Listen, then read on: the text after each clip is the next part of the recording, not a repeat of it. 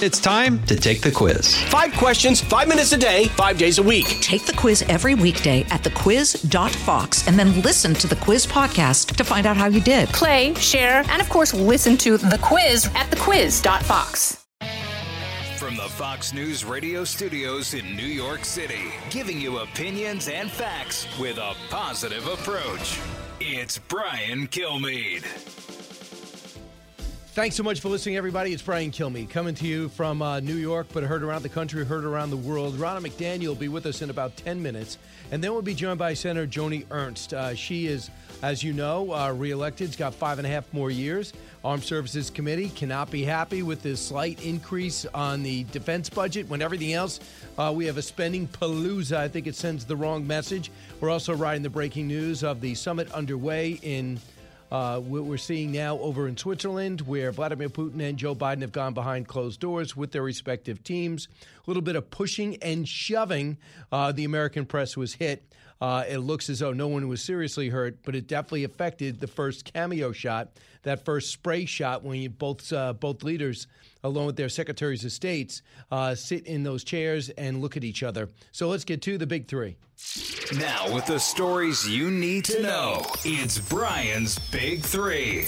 Number three. Former President Trump will join Texas Governor Greg Abbott for a tour of the border later this month. It comes as Abbott vows to fund border wall construction. He will unveil more details about his plan today. So there you go. Uh, here we go. President Trump is going to go to the border and hold rallies in Ohio and Florida.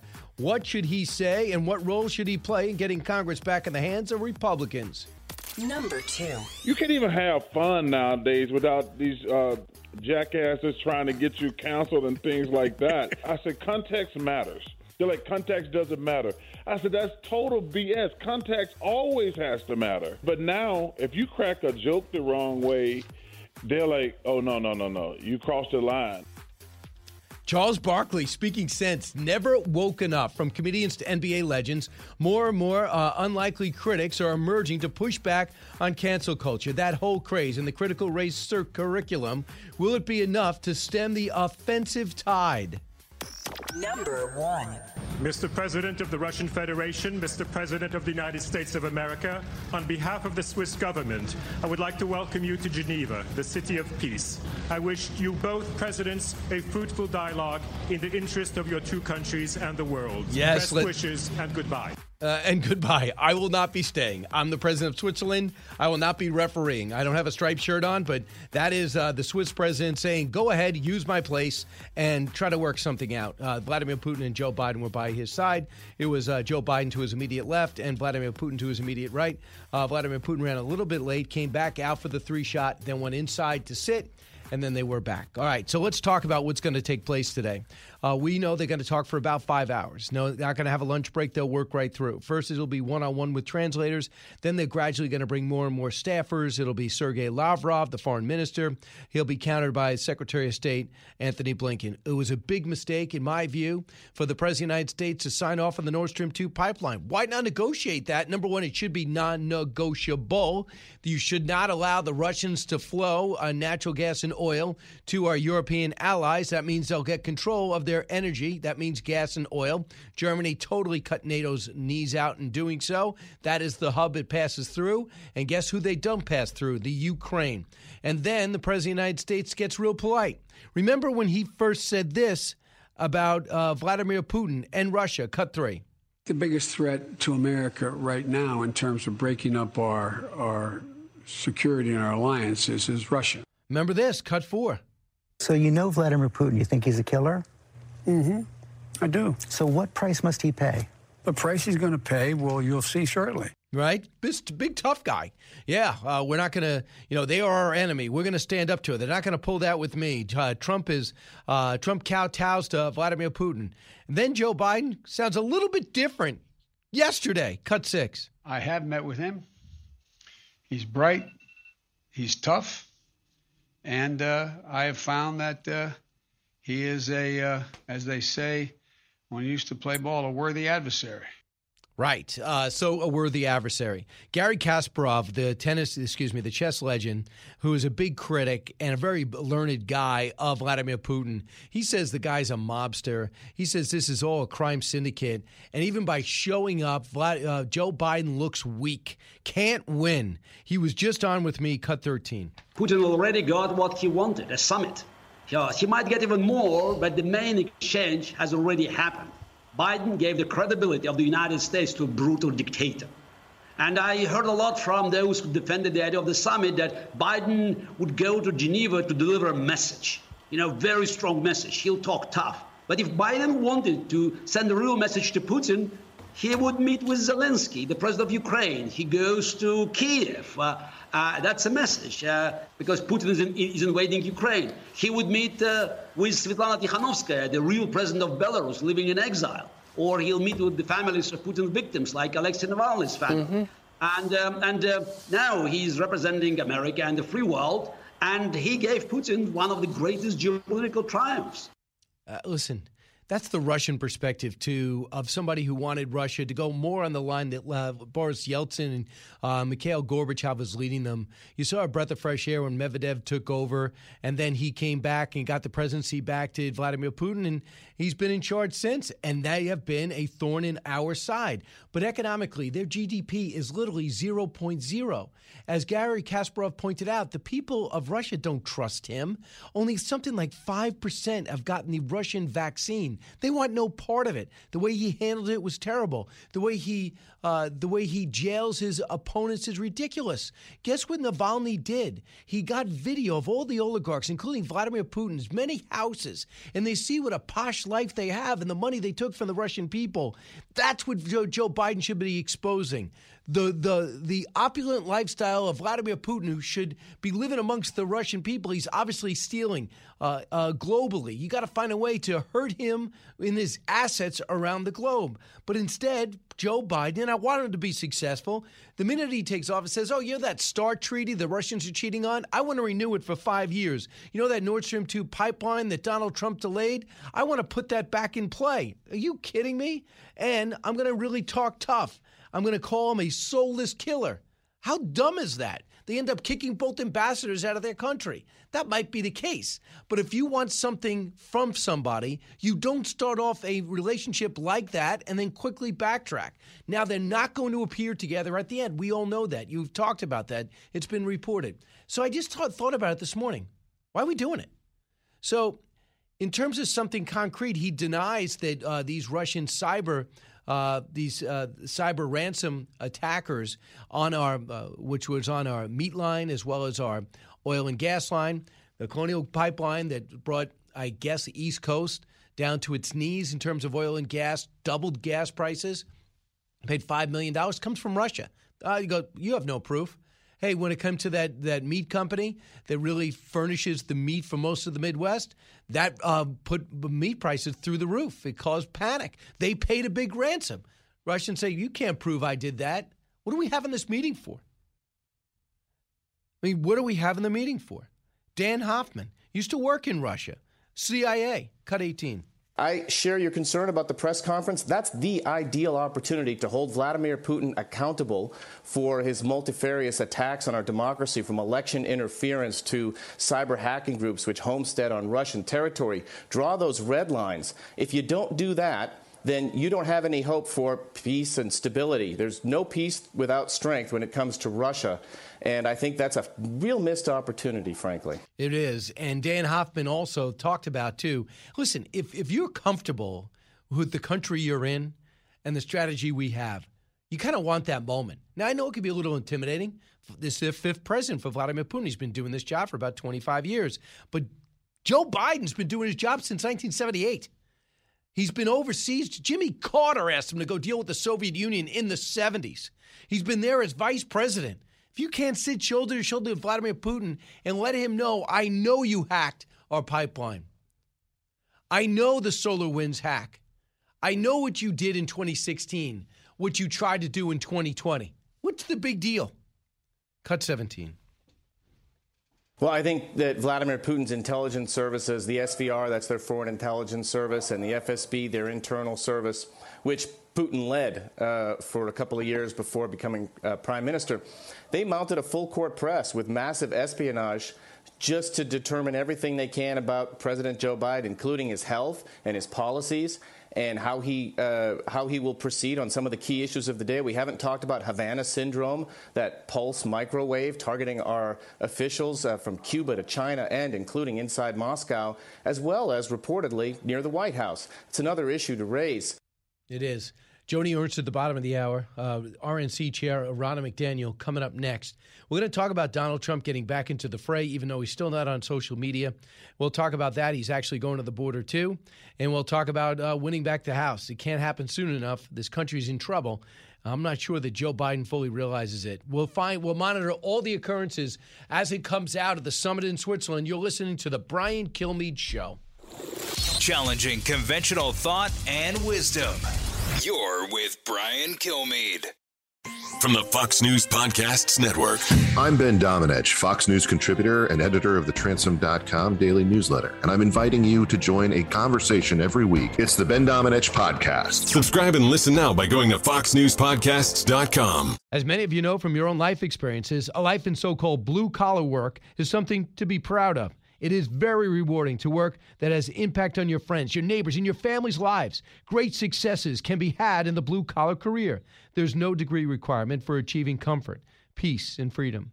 While schools cut shop classes and funnel students into colleges, there are plenty of options for hard workers who are ready to take advantage of open positions.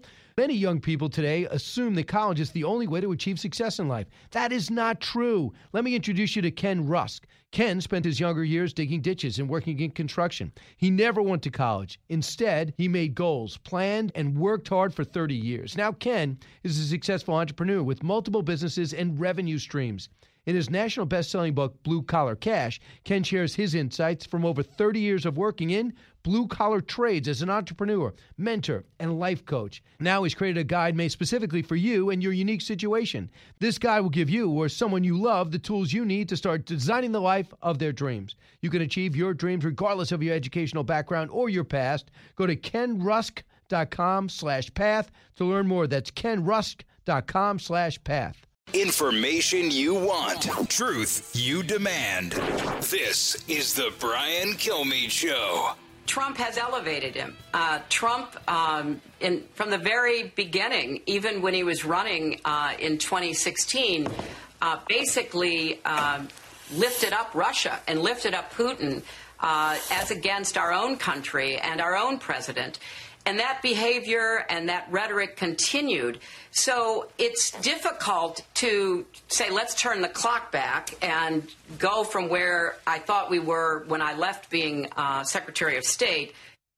Really? With the stupid reset button? Remember when they went into Georgia and you did nothing? Remember?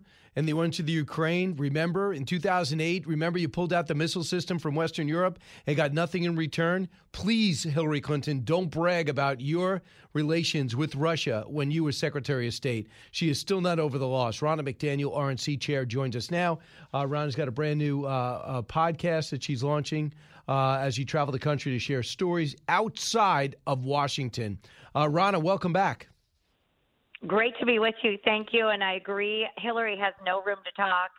When she handed over the reset button, and now we've watched Biden count out of Putin already, saying you can do the Nord Stream 2 pipeline while killing energy jobs in America by killing the Keystone pipeline. So, right now, you have the uh, President Biden going behind closed doors with Vladimir Putin, but he's already given up the Nord Stream 2 pipeline. He's already given up by renewing the START program that the president uh, got out of uh, and renewed it for five more years.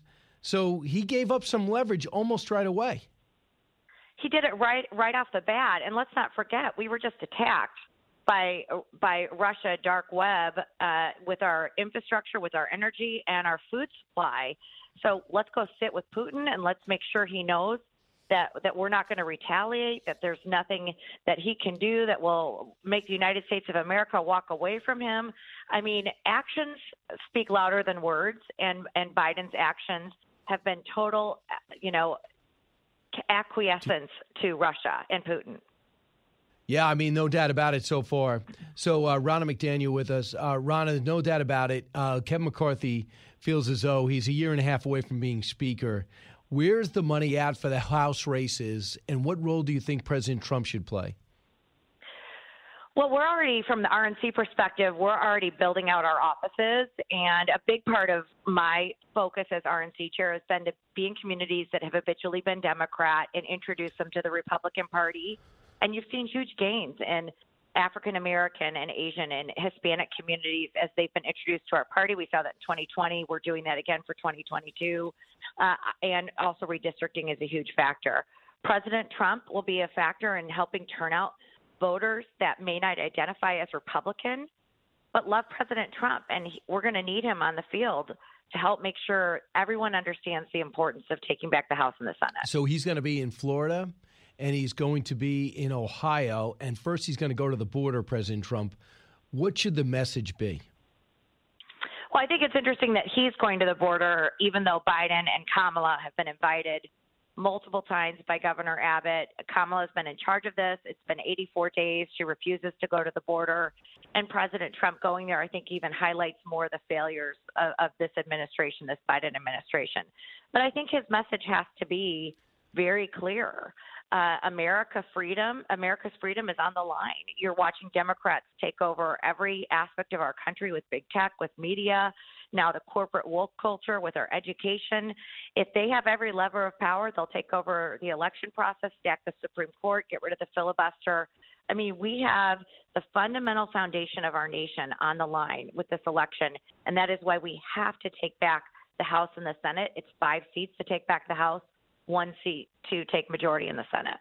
Here's Terry McAuliffe on another issue that's resonating with Republicans and I hope Democrats, and that's critical race theory. Having yep. white people say I'm an oppressor and blacks saying I am uh, economically distressed and I can't make it in this co- uh, this country. Here's Terry McAuliffe who wants to be governor again of Virginia. Cut 35 all the Republicans are talking about like critical race theory and they're making this huge deal about it and it's all the conversation in the news with Virginia. Like, what are you going to say to all those people making education about that? That's another right wing conspiracy. Okay. This is uh, totally made up by Donald Trump and Glenn Youngkin. This is who they are. It's a conspiracy theory. People want to know about why are we not paying our teachers? Why are we down a thousand teachers today? Why? And why are 50% of our schools 50 years old? This is what people want to know about. Well, he was governor once. Is this a right wing conspiracy, critical race theory? That that's something you concocted? No, I, I, unfortunately, it's not. Uh, this is where academia is going. Uh, it is sad. I think it's based in racism for the Democrats to say to African American kids, uh, "You you start off as a victim. Uh, your is limited," uh, and to set up this race division in our elementary schools is just counterintuitive to what our country stands for, but it goes along with, with what they've done with the election laws. I mean, Joe Biden calling the Georgia law Jim Crow laws, it's just a flat out lie. To say that uh, it, because you're Hispanic or African American, you're incapable of getting a voter ID is just racist. That's ridiculous for them to say that. Uh, Republicans are saying we should have safeguards that are common sense, that 77% of Americans agree with. But Democrats are devaluing the horror of racism by using it for political gain. You would think so. But President Biden didn't let his overseas trip stop him from taking a shot at you guys. Yeah. Let's listen. I think it's appropriate to say that um, the Republican Party is. Va- out of the gates and ready to go. Hey, it's Hutton Withrow. Hot Mike is here on the Outkick Network. We've got your afternoon covered with the latest sports discussion, and it's available wherever you find your audio. Daily analysis and news. He is hot. I am Mike. Actually, my name is Chad. His name is Jonathan, but you get the picture. We're going to bring it every single day. Whatever you want to call us, we'll respond to. We just want you to respond to what we're dishing out every day. And while you're here, we hope you subscribe to the podcast, like, subscribe, and share. Vastly diminished in numbers. The leadership of the Republican Party is fractured. I'll, I'll leave it at that. Are you guys have actually added to your party, yep. right? Yeah, I mean, go read the autopsy put out by the Democrat Party in the past few months, talking about the losses that they suffered in 2020. Republicans f- picking up 15 House seats, making gains in communities that have been traditionally Democrat. Uh, they know that our party is growing because people love this country, and the Democrat Party is now trying to undermine the United States of America being the greatest nation on earth, the freest nation, and they want to apologize for our country. And the vast majority of Americans are proud to be members of this country, to be citizens of this country, and they want to see that upheld. Ronna, how do we get your podcast? Anywhere, anywhere. Go to our GOP site, Spotify, Apple, iHeart. Uh, and for me, it's a passion point to talk to leaders about how they made real time decisions in a longer format. Mhm. And I'm, I'm following your footsteps. Got it. It's fun. Real America with Ronna McDaniel. Ronna, thanks so much. Jason in the House, the Jason Chaffetz podcast. Dive deeper than the headlines and the party lines as I take on American life, politics, and entertainment. Subscribe now on FoxNewsPodcast.com or wherever you download podcasts. From his mouth to, your ears, it's Brian Kilmeade. Yeah, I mean, it's a remarkable thing, the uh, statement that came out of the G7, and they said, well, we're looking to the WHO to again and do an investigation. This is the same WHO that completely struck out the first time. And you have to ask yourself why that happened. And it was because part of their investigatory team included scientists who had clear conflicts of interest uh, because they'd been involved with the funding of the Wuhan Institute that is under suspicion. Um, and so uh, um, it's not entirely clear why they think there's going to be a different result this time, especially because China is simply refusing to give access to the lab and to t- key data and, and reports. Uh, that is Kimberly Strassel of the Wall Street Journal saying that the whole Wuhan lab leak seems more plausible than not plausible, uh, implausible. And the whole fact that you were questioning that this whole bat to pangolin was uh, not likely. Well, it put you on the bad side of Anthony Fauci. It got you banned from Facebook. It made you look like a conspiracy theorist. You're somebody who's just blindly following Donald Trump. Right, because Donald Trump got intelligence, didn't mind telling people. I really don't think this came from uh, animals or a wet market. I think this actually was, uh, you know, gain of function research that we, uh, it's a term we're all used to saying now. Robert Redfield came out speaking too. You know, he's a CDC chair. He said, I had opinions. It was very similar to Donald Trump. In fact, no doubt in my mind, unofficially, I could easily get confirmation, I'll try, that they were talking a lot offline and saying, listen, Mr. President, this is what I do for a living. I'm one of the best.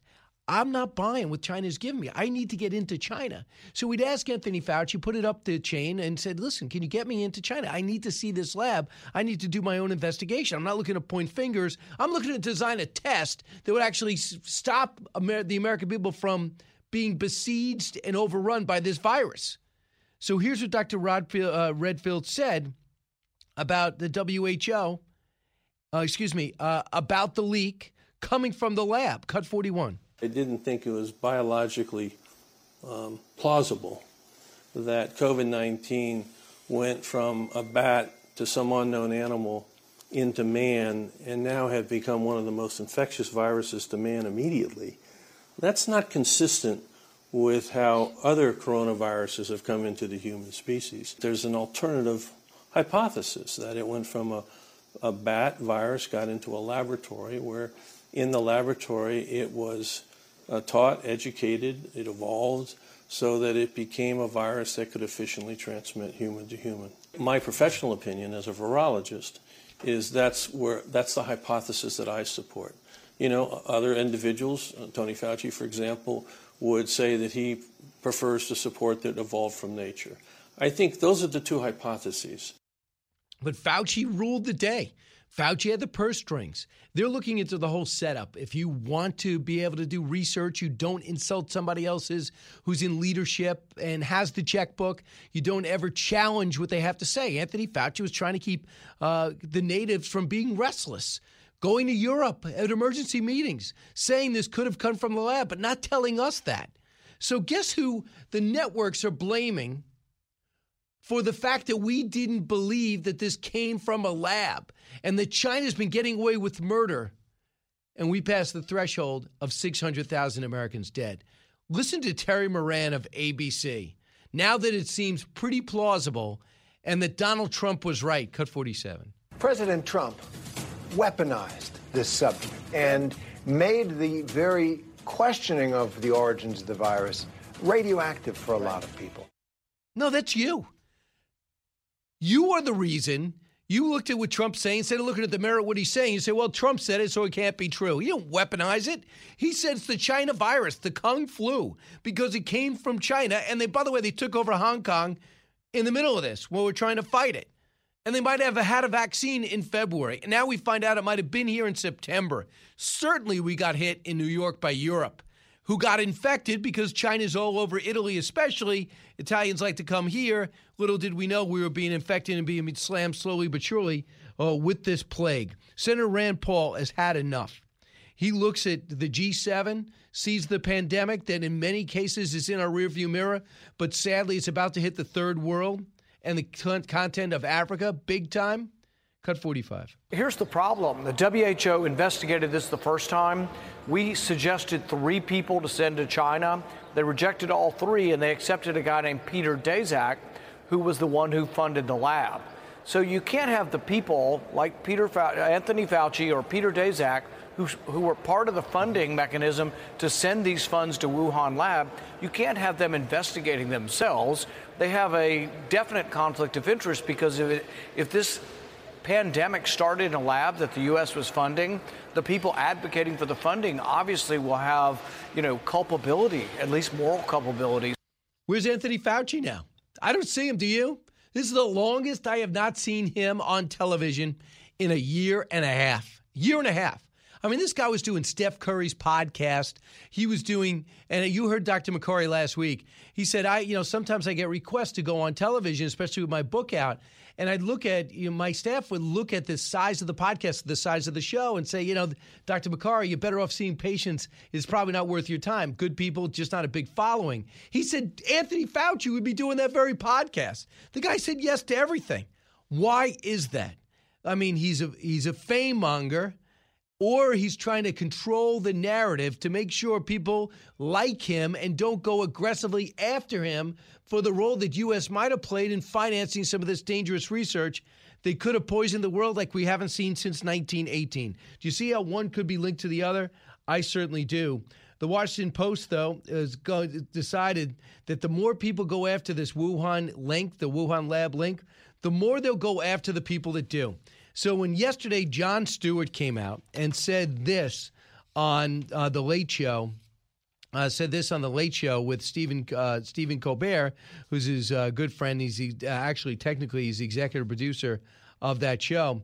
Do we have uh, we have Jon Stewart? So here's here's what he said. Then I'll tell you what the Washington Post wrote. There's there's a chance that this was created in a lab. There's an investigation. A chance. Well, but I, so- I, I, I, oh my if there was God. evidence, I'd love to hear it. I There's just don't know. a novel respiratory coronavirus overtaking Wuhan, China. What do we do? Oh, you know who we could ask? The Wuhan Novel Respiratory Coronavirus Lab. The disease is the same name as the lab. How did this happen? And they're like, "Mm, a pangolin kissed a turtle. Mm." The only coronavirus we have is in Wuhan. Yes. Where they have a lab called, what's the lab called again, Stephen? The Wuhan Novel Coronavirus Lab. I believe that's Uh-huh. the case. And Now- how long have you worked for Senator Ron Johnson? Let me tell you something.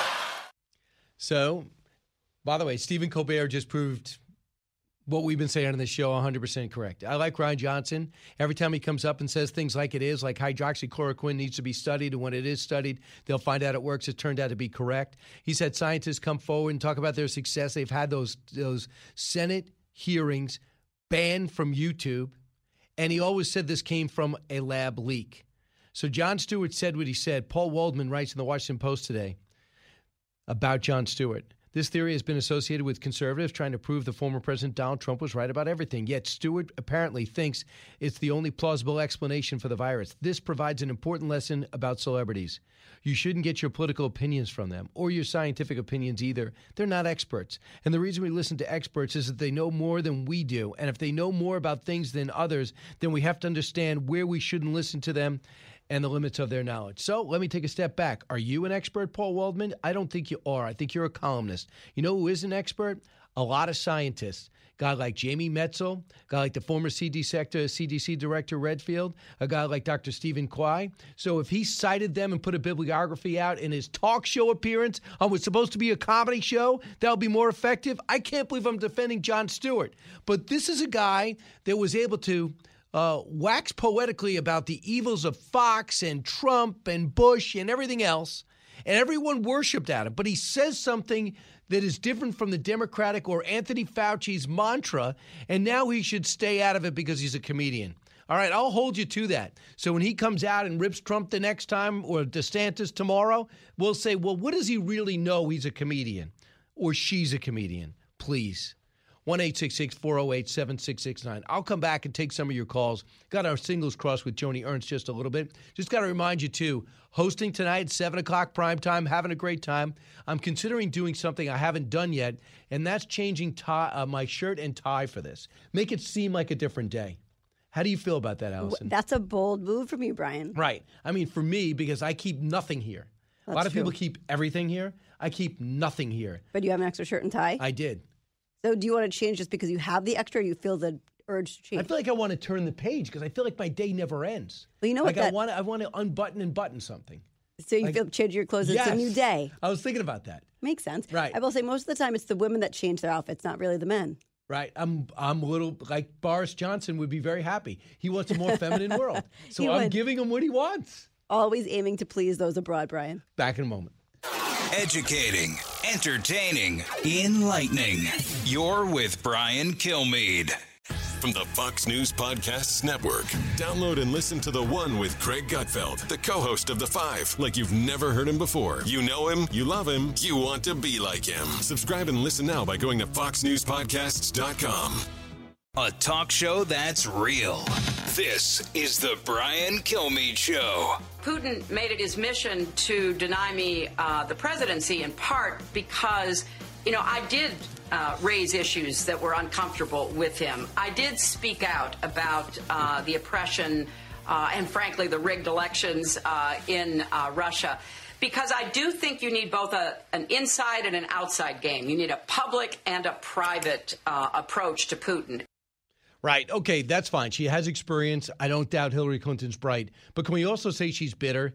Can you possibly say that Donald Trump didn't get over his 2020 loss without bringing up Hillary Clinton, who never admits she lost? Vladimir Putin did not deliver the election for Hillary Clinton. What Vladimir Putin did is create chaos. And guess who was president during that time? The guy that could have stopped it, President Obama. The guy that put sanctions after Hillary lost, President Obama. The guy that let Vladimir Putin roll right over him, that was President Obama. The guy that whispered and said to Medvedev, tell Vladimir I have a lot more flexibility after my last election win. And he said, fine. That's the deal, all right? So President Trump never supposed to be President Trump but he beat you because you were absolutely awful, could not run your organization. Barack Obama bankrupted the DNC, and your message was awful. You were lazy. You couldn't attract a crowd. You had no momentum. You wanted to run on your last name and your gender, and America said no.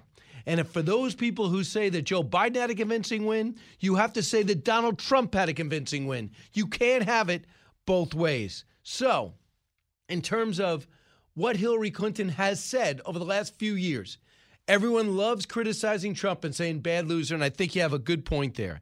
But please do not give Hillary Clinton a pass. Listen. Take the Benghazi tragedy. Boy, it was turned into a political football. I think the determining factor was the intervention by Comey. What about endemic sexism and misogyny? The other side has dedicated propaganda channels. That's what I call Fox News. I don't think the press did their job in this election. I felt I'd been shivved by then FBI Director Jim Comey. Did you make enough mistakes yourself to lose the election without any of the other things you talk about?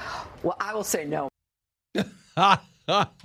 Finally, someone asked a real question. I been, by the way, that was from her book on tape, right? I've been shivved. That's a knife in your back by Comey. No, listen to me. You used your personal email, your iPhone, your Blackberry uh, for State Department official work. You were doing maniacal things with your personal server, and the person who set it up never came clean, never responded to the subpoena, and disappeared. You opened yourself up. Comey gave you a pass in July. And when Huma Abedin walked back with her ridiculous mutant husband, Anthony Weiner, and somehow all her emails ended up on the laptop, and the FBI goes to investigate Weiner, and you see all these emails from the State Department on a personal laptop. Comey had no choice. I don't want to relive 2016. But if you're going to relive 2020 and January 6th every day, I think it's important that you have a counter argument at your barbecue or your 4th of July celebration. So, having said that, Garry Kasparov, fast forward to today.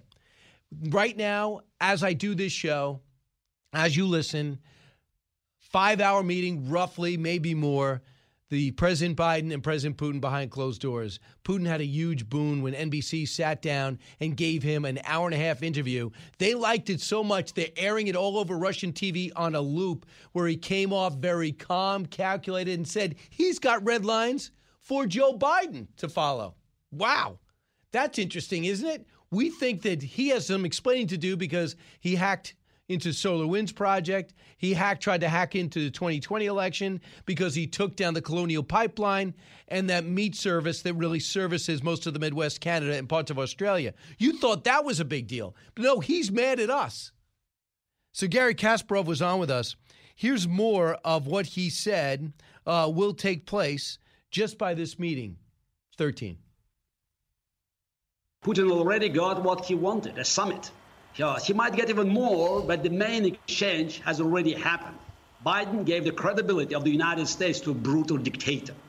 And I heard a lot from those who defended the idea of the summit that Biden would go to Geneva to deliver a message, you know, a very strong message. He'll talk tough. But if Biden wanted to send a real message to Putin, he would meet with Zelensky, the president of Ukraine. He goes to Kiev. Uh, uh, that's a message uh, because Putin is, in, is, invading Ukraine. He would meet uh, with Svetlana Tikhanovskaya, the real president of Belarus, living in exile. Or he'll meet with the families of Putin's victims, like Alexei Navalny's family. Mm-hmm. And, um, and uh, now he's representing America and the free world. And he gave Putin one of the greatest geopolitical triumphs. Yeah, here's more. Isn't that a great point? I haven't heard that brought up by anyone. Garry Kasparov, the legendary chess player, Russian uh, outcast who's trying to bring democracy to that country like it was intended to go after Gorbachev uh, took down that wall and allowed his satellites to be independent countries. Here's more from Kasparov. For Europe keeps caving in to Putin without American leadership. Yep. And Biden was supposed to stop that, even campaign on it. He called Putin a killer correctly. But looking tough in Geneva or using strong words doesn't matter. Action matters. And so far, Biden is failing that test. And no matter what he says after this meeting, no matter what kind of press release uh, the, the White House and State Department will, will put uh, on, it's the, the fact you know, stays there. Putin got what he wanted because there is no common interest. There's no area of cooperation between Putin's mafia regime and the United States. The only thing that obviously the only thing he cares about is retribution. We have to show him to get his respect. We have to show him what we're capable of doing. And right now, instead of a nuclear war, we're looking at a cyber war. It is all shifted from the Cold War. And that is Garry Kasparov, who offered some great salient advice. And Europe does not have a backbone. And they don't have a backbone for China either uh, they also don't have a backbone to stand up to Vladimir Putin. So here is what uh, we heard from the president of Ukraine, Zelensky. He says, There are problems, but there'll be your problem too. Cut 10. The USA is a very long way from here. Why should ordinary Americans care what's happening here in Ukraine? It can be tomorrow at their houses. You're saying if Russia will do this here, I didn't know. it might do it tomorrow in the rest of Why Europe. no? Why not? The next day, attack America. Why not? I don't know why. Why not? He wants to go. Zelensky, the, the former actor, who's done a very good job by reports in the Ukraine. He wants to get into NATO. And if the President Biden wants to say something, how about this? We're looking at it fast tracking them right in. Then it's game on. And that is with Vladimir Putin. That would get his attention. You listen to the Brian Kilmeade Show. Thanks so much for being here. Fox Nation Presents podcasts Women of the Bible Speak. I'm Shannon Bream, host of Fox News at Night and author of the new book, Women of the Bible Speak The Wisdom of 16 Women and Their Lessons for Today. Subscribe now on Apple Podcasts, Spotify, FoxNewsPodcast.com, or wherever you download your podcasts. Live from the Fox News radio studios in New York City, fresh off the set of Fox and Friends, it's America's receptive voice, Brian Kilmeade. Hi, everyone. Brian Kilmeade, just like the guy said, that is the host of the show. I'll be on the 7 o'clock tonight, but until then, it's just me and you. Claudia Rosett will be with us. You know Claudia, former Wall Street Journal, Moscow Bureau Chief, and Foreign Policy Fellow at Independent Women's Forum. I want to get her perspective now that round one is over, the one on one session, so to speak, between Vladimir Putin and a bunch of translators and Joe Biden. They met, they had their cameo appearance, they had their, uh, their pool spray, so to speak. Not much has happened so far on this trip, even the G7 to the NATO summit. Not much news. This could generate news. I am not sure. It's up to the press. We will not know, I guess, until the press conference. First, Vladimir Putin around noon Eastern time, followed by uh, the President of the United States second. They won't be together. So let's get to the big three. Now, with the stories you need to know, it's Brian's Big Three. Number three. Former President Trump will join Texas Governor Greg Abbott for a tour of the border later this month. It comes as Abbott vows to fund border wall construction. He will unveil more details about his plan today. That is uh, pr- that is the news. President Trump going to go to the border, and then he's going to have rallies in Ohio and Florida in the coming weeks. What should he say? What role should he play in getting Congress back in the hands of Republicans? Number two. You can't even have fun nowadays without these uh, jackasses trying to get you counseled and things like that. I said, context matters. They're like, context doesn't matter. I said, that's total BS. Context always has to matter. But now, if you crack a joke the wrong way, they're like, oh, no, no, no, no. You crossed the line. And he was talking about one of the things he talks about is he really believes San Antonio women are are fat. And they said, You can't say that anymore. You got to apologize. You need to go to counseling. He's like, I'm not going to counseling. That's Charles Barkley. Never woken up. From comedians to NBA legends, more and more unlikely critics are emerging to push back on the cancel culture craze and the critical race curriculum. Will it be enough to stem the offensive tide? Number one. Mr. President of the Russian Federation, Mr. President of the United States of America, on behalf of the Swiss government, I would like to welcome you to Geneva, the city of peace. I wish you both presidents a fruitful dialogue in the interest of your two countries and the world. Best wishes and goodbye. Goodbye. I'm not staying. I'm the president of Switzerland. I don't want any trouble. I don't like turmoil. It's summit time. Vladimir Putin and Joe Biden wrap up round one of their talks. What is the best outcome for both? I believe this whole thing has switched from nuclear talks to cyber weapon talks. Let's find out from Claudia Rose, a Rosett, former Wall Street Journal Moscow bureau chief. Claudia, welcome back. Thank you. Great to be here. Claudia, so far, is there something noteworthy about the cameo appearances we saw? They both stood on the uh, they both stood on the porch. All three of them stood on the porch with the Swiss president in between, and then they went inside. A little bit of a brawl, some skirmishes with Russian security and and American press. And now round one is now in the books. I think it lasted about two hours. Anything stand Yeah, out with well, you? These are frills that are kind of more fun to focus on than the face it rather boring stuff that comes out of the G7 and NATO. You know, you know we have the face to face with the Russian dictator. That's always going to be more interesting to follow. The problem is there's no substance here. This is a delusional sub- summit on the U.S. side. Uh, Vladimir Putin, unfortunately, is a seasoned KGB trained professional. He's been dictator of Russia for more than 20 years. And he's walking in there having put out all these things that say don't mess with Russia. The United States is walking in there with a president who I hope can remember the difference between Syria and Libya during this long session. Because he wasn't But- able to earlier. yeah, and who has been signaling weakness and deference over and over. I mean, just take for one standout example uh, Russia has depended on energy, it's a big energy warehouse for generations to power what it does.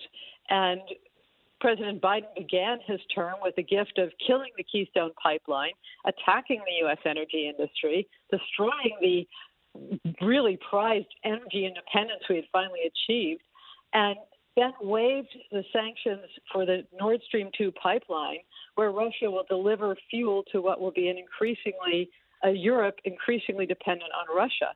that's just a bad setting for this kind of thing. And there are more examples I can give you, but uh, well, one more. Uh, Russia just staged the biggest naval ex military exercises in the Central Pacific. That should be kind of our turf uh, since the end of the Cold War. Meantime, if you look at President Biden and what he's doing with our bud, the U.S. budget, uh, social welfare spending is, you know, endless trillions are what they want. But for the American Navy, it's basically a stasis. We're not keeping up with China. We're not doing things that would intimidate Russia, which is what we need to be doing. There's nothing here that signals to Vladimir Putin that he needs to be genuinely scared. I think he must find this occasion unfortunately highly entertaining. Right. Uh, uh, what do you think about the fact, Claudia, that it was it was Joe Biden's idea, who trumped, pun intended, his aides, including his Secretary of State, in going ahead, allowing Germany to go ahead and Russia to go ahead and finish the Nord Stream two pipeline. What what does that mean to you? It means that we're not serious about it. He all isn't the either. Talk. Yeah, and when President Biden, you know, earlier this year so, gave us to understand he regards Putin as a killer, uh, which is accurate, um, but then asked about it during his tour, uh, sort of fumbles the answer, wanders off into space. Um, it, the, when you sit down for a summit like this, the America ha- the American leader has to have a real strategy. Where does this go? And right now, it seems to be its show. It's so you know they can say the administration can say, well, we had to sit down, we had serious discussions. In fact, it's an incredibly long discussion, hours and hours and hours. What are they doing? But where does this really get us? Uh, for Vladimir Putin, it dignifies him greatly. You know, the biggest threat right now, the rising biggest threat is China with its aspirations to dominate the world. They've been buddying up with Russia. Uh, the only thing, the only redeeming thing I could see coming out of this uh, this summit is if the discussions include President Biden and his aides talking with Putin about how China is ultimately a threat to Russia as well as to us. We're first in the line of fire, but Russia has this enormous spaces, resource resource rich in the Russian Far East, just north of a Chinese border that has a population of 1.4 billion versus a couple of million Russians in the Russian Far East. Someday, that's going to be a real point of contention. It's not yet. Okay, right now, Russia is chumming around with China, but we can't trust Vladimir Putin at all. Uh, he's an opportunistic dictator. As soon as he sees a chance, remember 2014 when he grabbed Crimea from Ukraine right after hosting the Sochi Olympics. And he did that at a very interesting moment. And we're sort of getting a replay of this. He did it as the Obama administration was starting talks for the Iran nuclear deal in Vienna, the six the six party talks that were whatever the yeah. EU talks. Yeah, and uh, Obama was very reluctant to be too hard on Russia for whatever array of reasons, but foremost, he needed Russia at the table for those talks. Well, here we are once again with the U.S. with the Biden administration trying to get back into the terrible Iran nuclear deal, and once again. President Biden wants Russia outside for that. That will mean concessions from the U.S. Claudia, So- the other thing to keep in mind, he's already sold the uh, Iranians a sophisticated uh, defense uh, missile system satellite. So he did that knowing that that was not going to be in our best interest. But he's just now he's trying to get on the side of our enemies, even though we're trying to got to deal with him. You mentioned we got to get his attention. Garry Kasparov was on with me on Fox and Friends today. This is what he said should have happened prior to this meeting. Cut thirteen. Putin already got what he wanted a summit.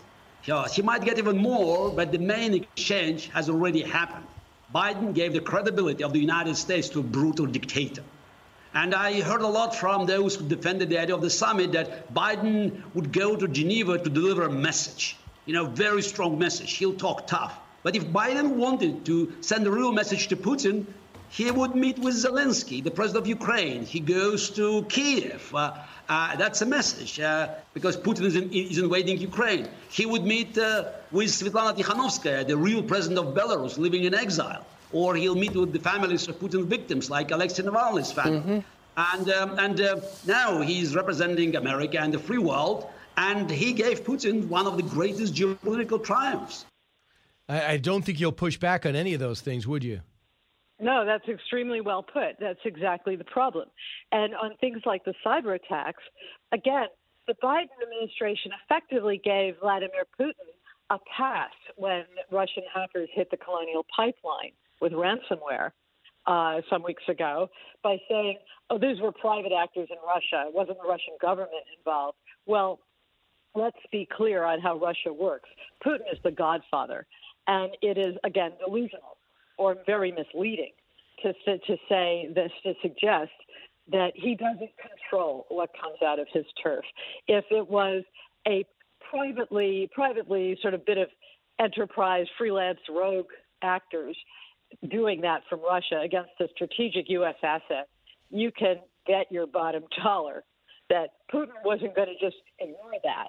The fact that it happened uh, almost certainly means that he approved of it, possibly commissioned it. But we have to hold him immediately responsible. He's responsible for anything coming out of Russia like that. He's the dictator. It's his turf.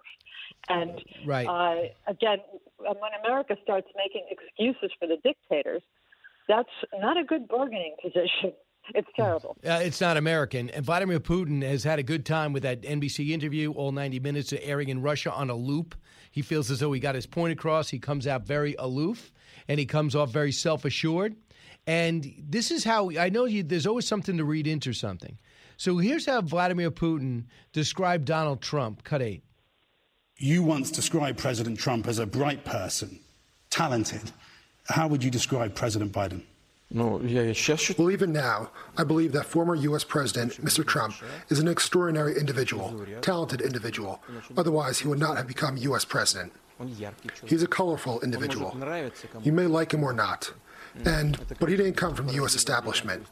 He had not been part of big-time politics before, and some like it, some don't like it. But that is a fact. And so, what do you read in that? Is that something? Is that a shot across the bow to Biden, who he went on to call a career man, radically different from Trump?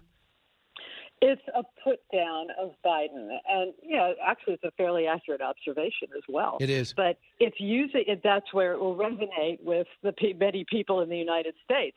But Vladimir Putin loves to mock the uh, the uh, American presidents when he gets the chance.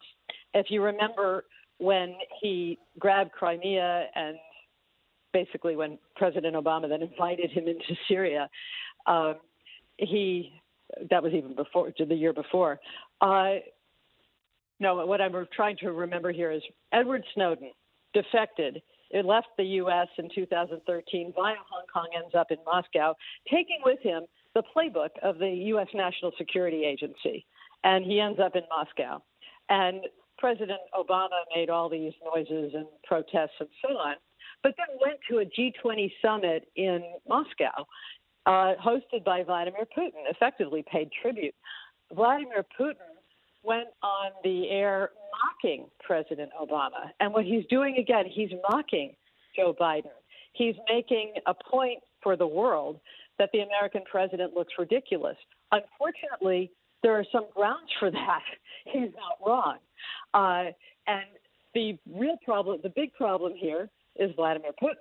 But what he does is he turns it around and mocks the fact right. that the American leaders are not addressing him in a way that deals with that problem. exit uh, question, Claudia. Something a little unscripted that you never. I don't know if you've uh, been a part of before. There's not going to be a joint. Uh, there's not going to be a joint presser afterwards, unlike with President Trump and recent presidents. So, being that Vladimir Putin comes out first, what do you? If you're on the if you're on the Biden team, what are you writing? What are you doing? How many P questions do you take? Uh, you know, you got to make sure you look strong in this, correct? So, what do you say? Unfortunately, well, you're right. That's what that's what needs to be heard and seen. I can't imagine at this stage what real message they'd be able to come out with. If there's going to be a lot of talk. I don't see anything concrete and really beneficial for the U.S. coming out of this. So, unfortunately, I think what we're going to hear, as opposed to what we should hear, will be a whole set of excuses, much like we've been hearing in the White House briefing room from Jen Psaki, which take reality and then sort of apply words that don't fit. And you listen to it and you think, what is she talking about? I, think gotcha. that's what we're going to hear. We'll hear that there was progress, there won't be. Claudia uh, Rosett, thanks so much. Love your candor, uh, love your insight, and your experience lines up perfectly with what we're experiencing right now and, and waiting on uh, in Geneva. Claudia, thank you. Thank you. 1 408 7669. Your first chance to talk today. Then Senator and Dr. Roger Marshall of Kansas. Big show. Don't move. Expanding your knowledge base. It's Brian Kilmeade.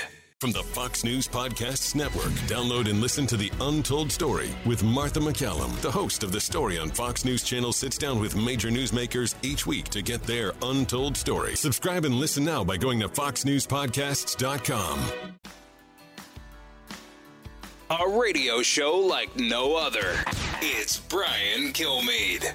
You can't even have fun nowadays without these uh, jackasses trying to get you counseled and things like that. We've had fun all these years, and now all of a sudden, in the last year and a half, everybody's trying to get everybody fired, and it really sucks. So they're coming for your head.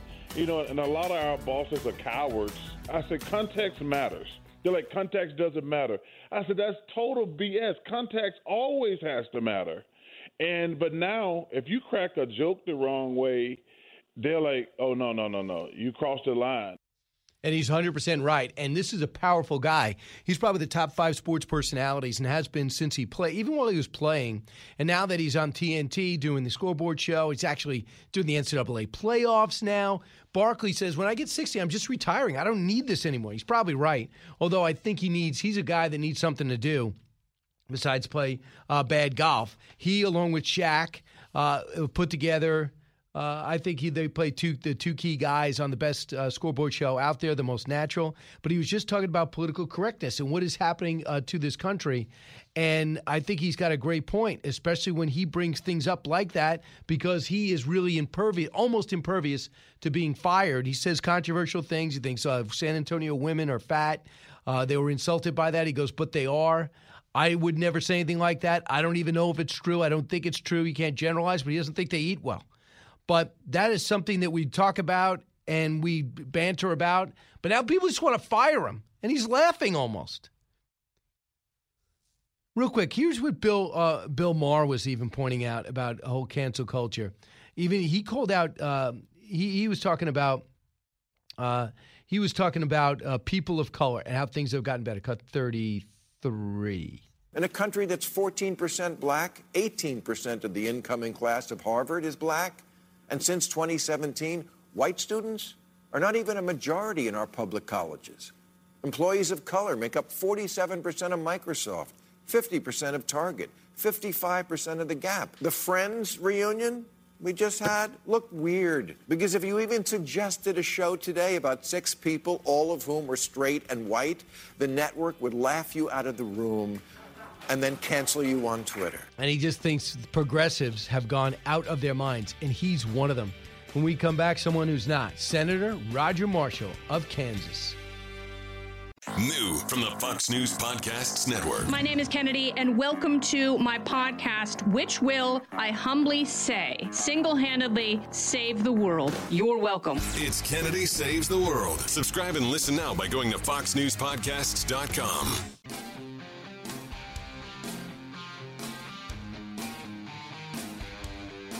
The more you listen, the more you'll know. It's Brian Kilmeade.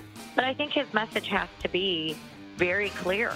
Uh, America freedom, America's freedom is on the line. You're watching Democrats take over every aspect of our country with big tech, with media, now the corporate woke culture with our education. If they have every lever of power, they'll take over the election process, stack the Supreme Court, get rid of the filibuster.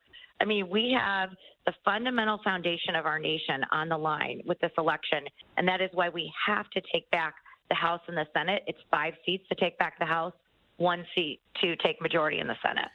Yeah, uh, but you got to hold a lot of other seats. I mean, I think Marco Rubio is going to win, but it's not going to be easy. It's going to take a lot of money and energy. I think there's going to be a lot of seats that are tough to win. Uh, I think uh, it's going to be hard. I know that people want to say Doug Jones uh, won in Alabama because they had the worst candidate, Republican possibly candidate running against him, and they say it's the same thing with Warnock. Not really. He's very good on camera. He's very sure of himself on his feet. I don't think he's a strong candidate, but I keep hearing that Atlanta's uh, changed dramatically. And well, you know, Senator Perdue was not a bad candidate. Senator Kelly Loeffler was really weak. Uh, might have been really bright, but wasn't very natural on her feet. Wasn't going deep into issues. The governor Brian Kemp picked her instead of Doug, uh, Doug Collins, which was a huge mistake. Doug Collins does not want to run. So that is going to be a hard one to win. And also holding Senator Portman's seat in Ohio is going to be a big challenge. We don't know if Ron Johnson is going to stay with it in Wisconsin. Wisconsin, as everybody knows, no one wants to tell you guys who follow this close how tough it is. True. Now, on to the Congress that we have at this moment. It is a senator that is a Republican. The Democrats are in charge of the Senate and the House.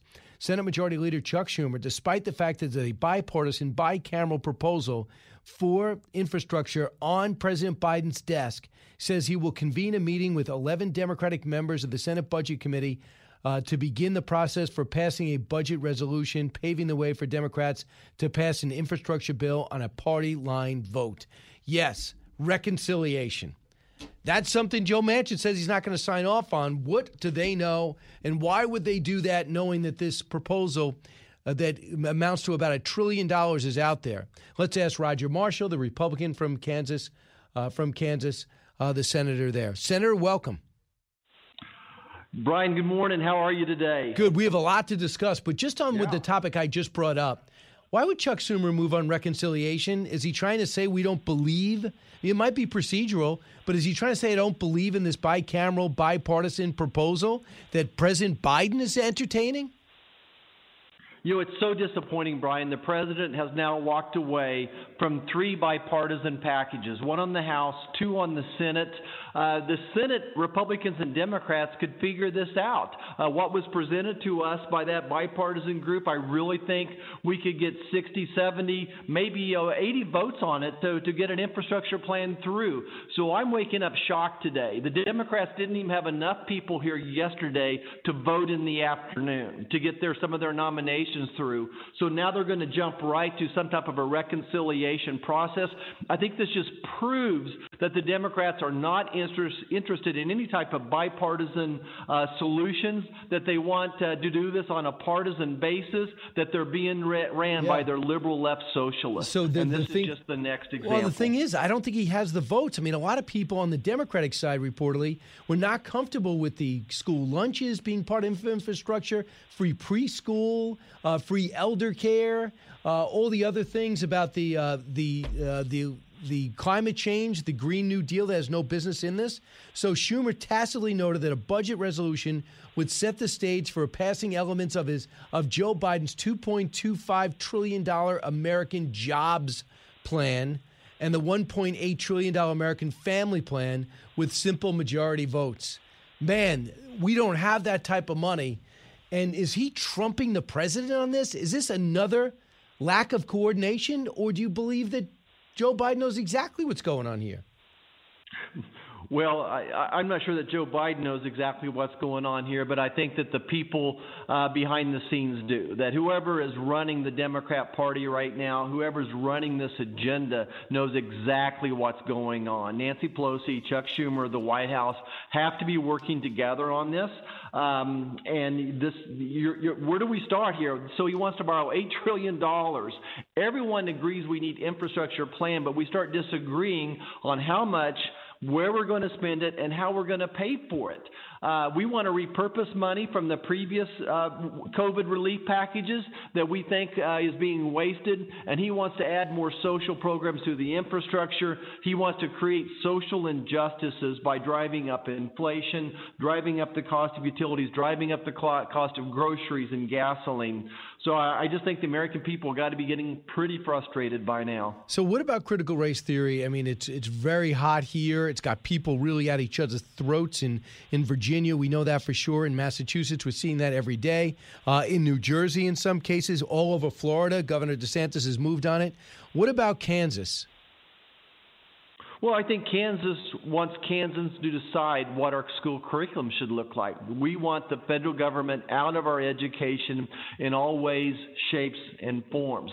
I think this is why it's so important. People ask me all the time, what can you do to help Roger Marshall elect I'm going to say godly men and women to your school to your school boards, people with traditional values to be on your school board, to be principals, to go into education. So Kansans want this to be decided by by local uh, officials, and I think Kansans believe in traditional education. So when you have this private school in New York where people are bowing out of it now because it's all about race, white people condemning themselves and blacks saying we're oppressed.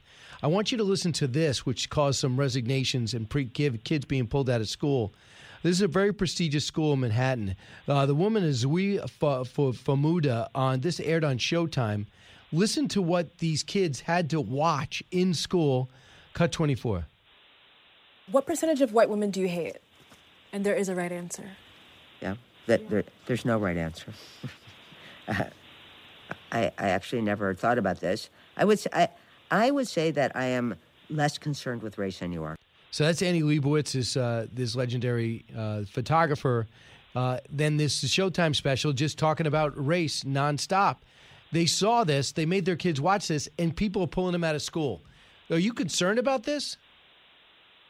Well, uh, of course I'm concerned. Look, Brian, I think that America is not a racist country.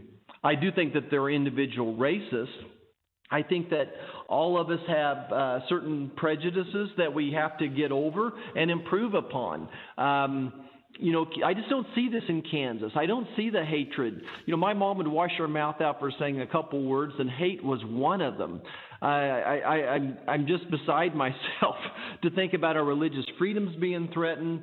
People wonder why I'm throwing such sharp elbows, but this would be one of the reasons. So I want you to hear what Ronna McDaniel just told me because President Trump is going to come out. He's going to go to the border.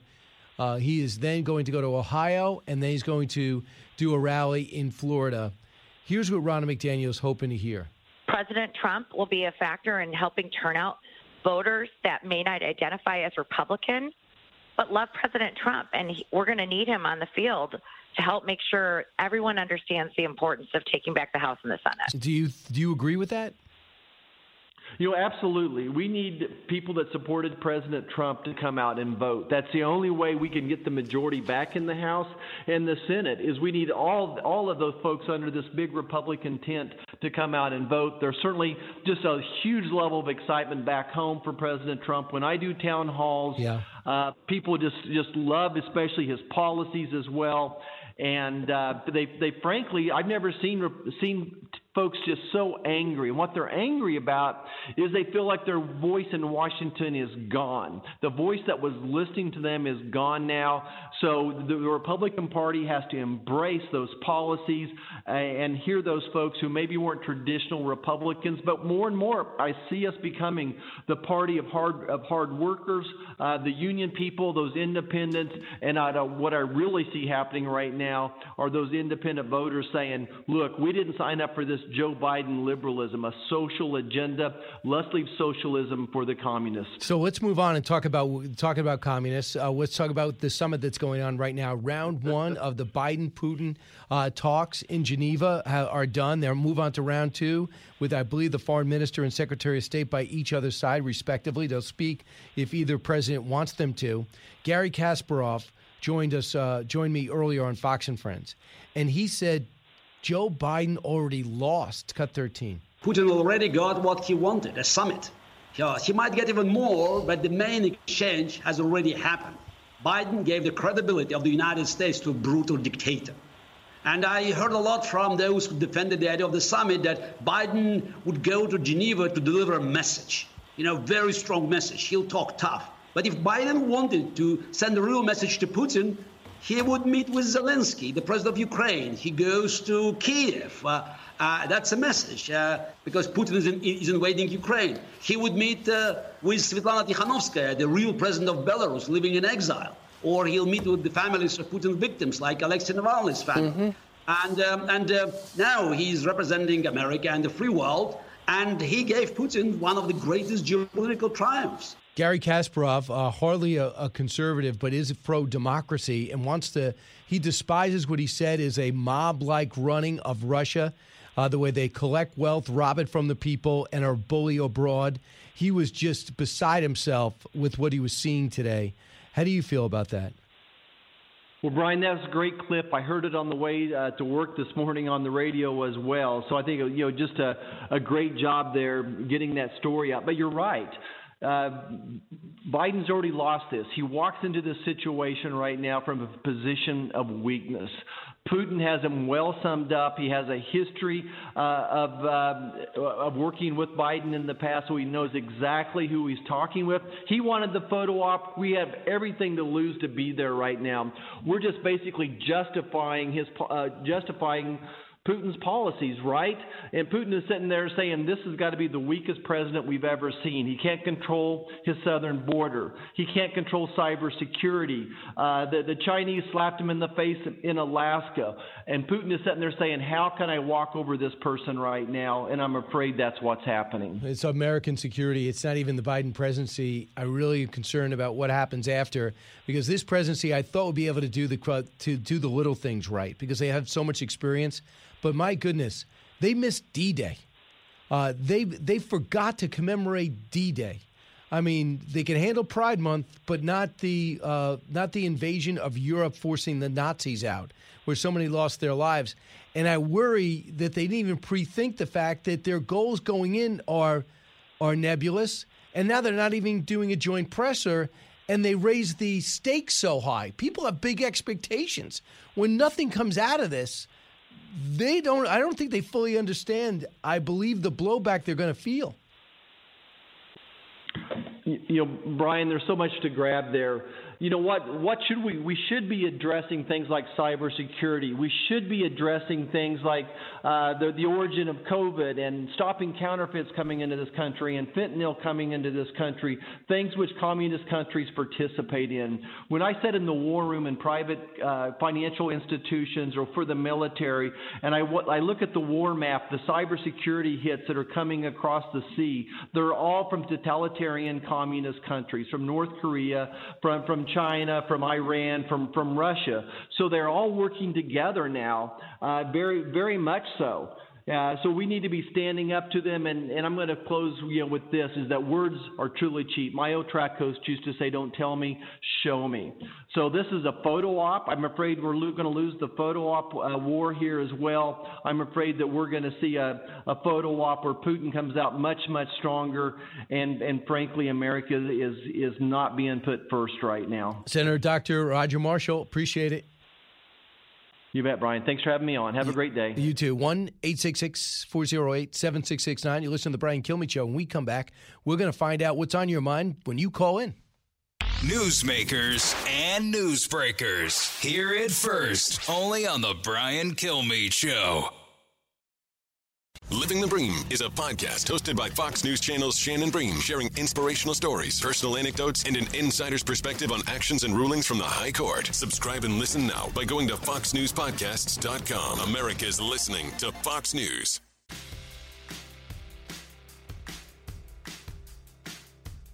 If you're interested in it, Brian's talking about it. You're with Brian Kilmeade. Welcome back, everybody. I want to find out if there's a need to know more.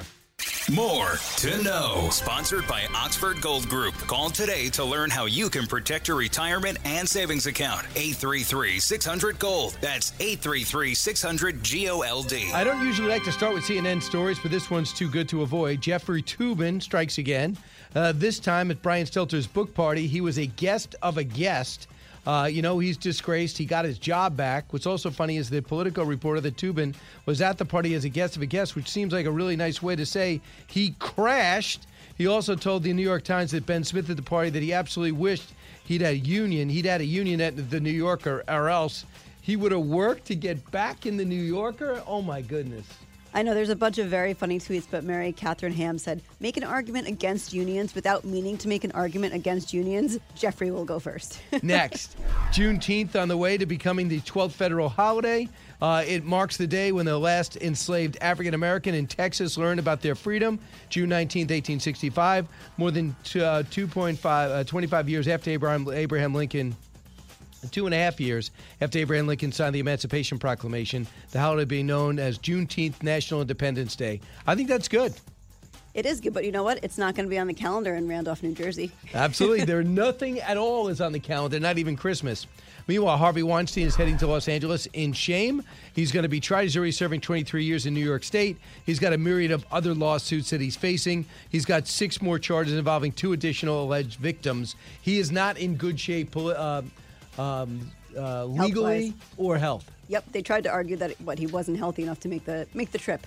First charges in the Trump cases could come soon. The Manhattan District Attorney's Office appears to be entering the final stages of a criminal tax investigation into Trump's long serving CFO, Allen H. Weisselberg, setting up the possibility the executive could face charges this summer. They'll try to charge him and then get him to flip, right? The guy's just living in Wantagh, Long Island. Leave him alone. They said that he uses some funds to help pay for a private school for his kid. Yeah, but, but he's still working for the Trump organization, so it hasn't happened yet. Right. Um, you know, uh, that, that's all about getting President Trump, and it is so wrong. Next, Major League Baseball's crackdown on foreign substances because the pitchers were so strong. Uh, it starts on Monday. Players will have received a 10 game suspension for using substances that they say were acceptable. Players are responsible for their teammates' wrongdoing. So if the catcher is found to have doctored a pitch ball, both he and the pitcher will be suspended. I expect hitting to go up. How are they doctoring the balls? Uh, just substances they put on the cap of their belt to help with their grip. It was a Oh. wink and a nod. Now they're cra- cracking down because nobody was hitting. There was about seven no hitters or hitters already. Next, smartphone obsessed teens consume fewer vegetables, mindlessly eating more junk food. Teens use a smartphone so much, authors in this Korea university discovered that if teens spend more than three hours per day on their phones, they also significantly get overweight. Researchers analyzed representatives from over 53,000 Korean adolescents. Uh, you could do all that and play sports and probably be on weight. It's just so bad when you're on your phone all day. I would agree, but at the same time, it, it just seems the, the obvious. I mean, I feel like most teens are smartphone obsessed, right? How many other teens are really out there consuming tons of veggies? And then if you're on your phone, you're not moving. So you think you could be on your phone that long and still be super involved in sports? You took I could have gotten two more stories in. I'm sorry. You really dove into this story in a way I wasn't expecting. But by the way, there's nothing worse than seeing four people of any age at a table all on their phones, right? I agree. I also thought you're the expert because you have teens. Right. Uh, they feel pretty bad if they're on their phones. They give me a reason now if we're at the table. I buy it usually. Get this and all your favorite Fox News podcasts ad free on Apple Podcasts with Fox News Podcasts Plus. Just go to foxnewspodcasts.com for all the details. Live from the Fox News radio studios in New York City, fresh off the set of Fox and Friends, it's America's receptive voice.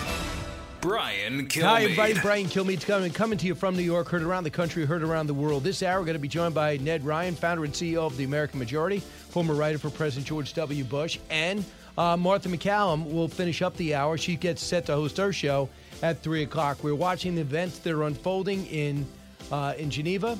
Uh, Switzerland, where this morning everything ran just about on time. Vladimir Putin arrived first. Joe Biden arrived second. They came out and did a three shot on the porch. Then they did a pool spray where they sat in chairs next to their Secretary of State and Foreign Minister, respectively. A little bit of a tussle with the media, but they are frustrated, are the American media, because Joe Biden has done almost no media appearances. There's been nothing to do. So they bring these men and women across the country, you know, to do their jobs, to make news, to ask a question. He's probably asked 15 questions in the last eight days. So it's uh, seven days. So it's been very frustrating. Uh, Ned Ryan's got a new book out called The Adversaries, a story of Boston and Bunker Hill. We'll get to that and get to Ned in just a moment. So let's get to the big three. Now, with the stories you need to know, it's Brian's Big Three.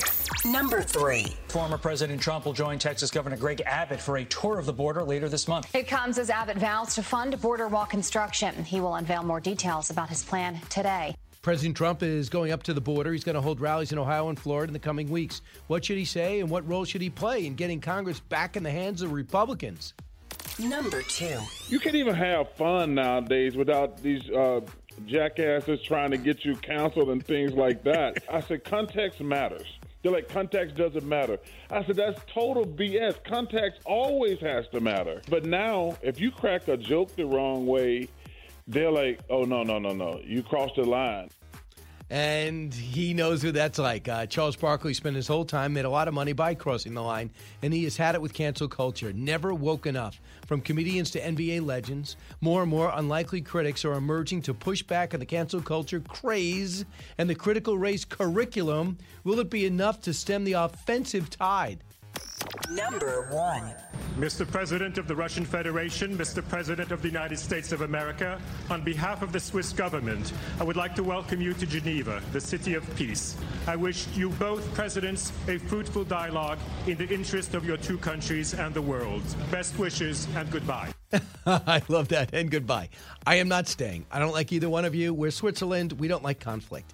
It's summertime. Vladimir Putin and Joe Biden are meeting right now. What is the best outcome uh, we can hope for, and how cyber weapons have replaced nuclear weapons as the key to peace between the two countries? Uh, joining me now is Ned Ryan. Ned, always great to talk to you. What uh, what do you expect to emerge today when they meet with the press separately around noon Eastern time? Um, uh, let's just say, Brian, I have very low expectations across the board whenever Biden uh, is involved. So I have to tell you, whatever the lowest expectations can be, those are my expectations. What do you think about the decision to have them appear separately, not together? You know, I, I have to tell you, th- there's clearly people that are protecting Biden from you know fully interacting with the media, putting him into situations where they know he can't handle it. I mean, it's clear, and and I'm just going to say this: it's clear something's he's not up to snuff. Uh, and so they're protecting him from a lot of questions, from situations where he can't hold his own.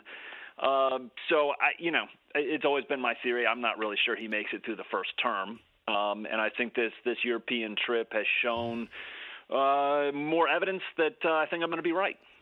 Well, a couple of things. It's obvious the vice president is not ready for prime time. I mean, you, no. you, saw she has never been strong. She had one good speech to launch her campaign. Her staff fell apart. She can't do an interview. Tulsi Gabbard took her apart, and she's never recovered. She was terrible no. in Mexico and Guatemala, so there's no help on the way.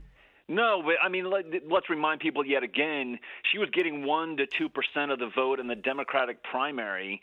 Democrats didn't even like her. Uh, and now she's been elevated to vice president because I think there's powers that be, again, Obama and Valerie Jarrett, that want to see her eventually, you know, climb to be the president of the United States. But she's not up to it. I, I you know, I don't want to be overly harsh. She clearly doesn't know what she's talking about half the time. I don't know if that's just from pure ignorance or lack of IQ. But I, I will say this: I, I do think that she will be president before this first term is over. Uh, and I'm, you know, I'm hopeful that we're going to see Trump run again, and I'd love to see a Trump versus Harris uh, in 2024. And we'll get to that because you saw, you know, you you and Trump. I know your dad uh, got the uh, Congressional Medal of Honor, right? Uh, Presidential Medal of Freedom. That's right. Last summer it was amazing. Right. So I know I know you uh, have his respect and it's mutual, and I know you work for George W. What about the Vladimir Putin relationship? I remember that George H. W. saw it deteriorating after how hard he worked with Yeltsin, and said, "Why don't you come visit me in Kennebunkport? Bring Vladimir Putin. Let's get you guys together." Nothing has brought this country together. Vladimir Putin with the U.S. Uh, can you tell me what you observed? My my thing is this. I mean, just having observed what Trump was doing, and again, despite all the crazy conspiracy theories and whatever about Russia, I mean, Trump took the right stance. I mean, this whole Nord Stream two situation, the pipeline obviously that's going to run Russian energy into Germany. I mean, that kind of was a microcosm of how Trump was approaching Putin. Listen, we can be friends on a certain level. We have to work together on a certain front, but I'm not going to let you have energy dominance over Europe uh, to use it as a negotiating tool. So it was this it was the proper stance that Trump was taking on Putin of, hey, I realize we've got to work on a few fronts. China's the bigger threat. At the same time, you will not use energy as a negotiating tool to try and bring Europe under your sway. So, you know, hopefully we'll get a president like that again who will actually be able to have the right stance when it comes to Russia. I want to talk about your book, The Adversaries, the story of Boston and Bunker Hill, but I just want to finish this up. I thought President Zelensky of Ukraine and sitting down with CBS my hope was that the president said, "I'm going to fast track Ukraine's Ukraine's membership into into NATO." They want it, and I think uh, it would absolutely send a great message to Russia. We're not taking it, anymore. Here's what uh, President Zelensky said to why the American people should pay attention to his country. Cut ten. The USA is a very long way from here. Why should ordinary Americans care what's happening here in Ukraine? It can be tomorrow at their houses. You're saying if Russia will do this here, I don't know. it might do it tomorrow in the rest of Why Europe. not? Why not? The next day, attack America. Why not? I don't know why. Why not? because he's they're doing just about anything else they want. They're in Syria. They took portions of Georgia. They told us not to go into the Black Sea with our naval ships, and we didn't. So they're getting away with everything. They're yeah, taking no, I the mean, I think Arctic. We we, we should care about the Ukraine and what's going on. We should also care about the Three Seas Initiative, which is the, the Eastern and Central European, about 11, 12 countries that really do kind of form that border between Russia and Western Europe. There are people, right? Poland, Hungary, all of that. We should care what's going on over there because Russia does have imperial ambitions. You know, if it wasn't for their nuclear weapons, obviously they'd be more of a regional power, but they do. They have nuclear weapons. So we have to take them seriously and understand. I mean, Putin is a thug. At the same time, I think the biggest threat is China, so we have to deal with them, keep them inside their borders, keep them in check.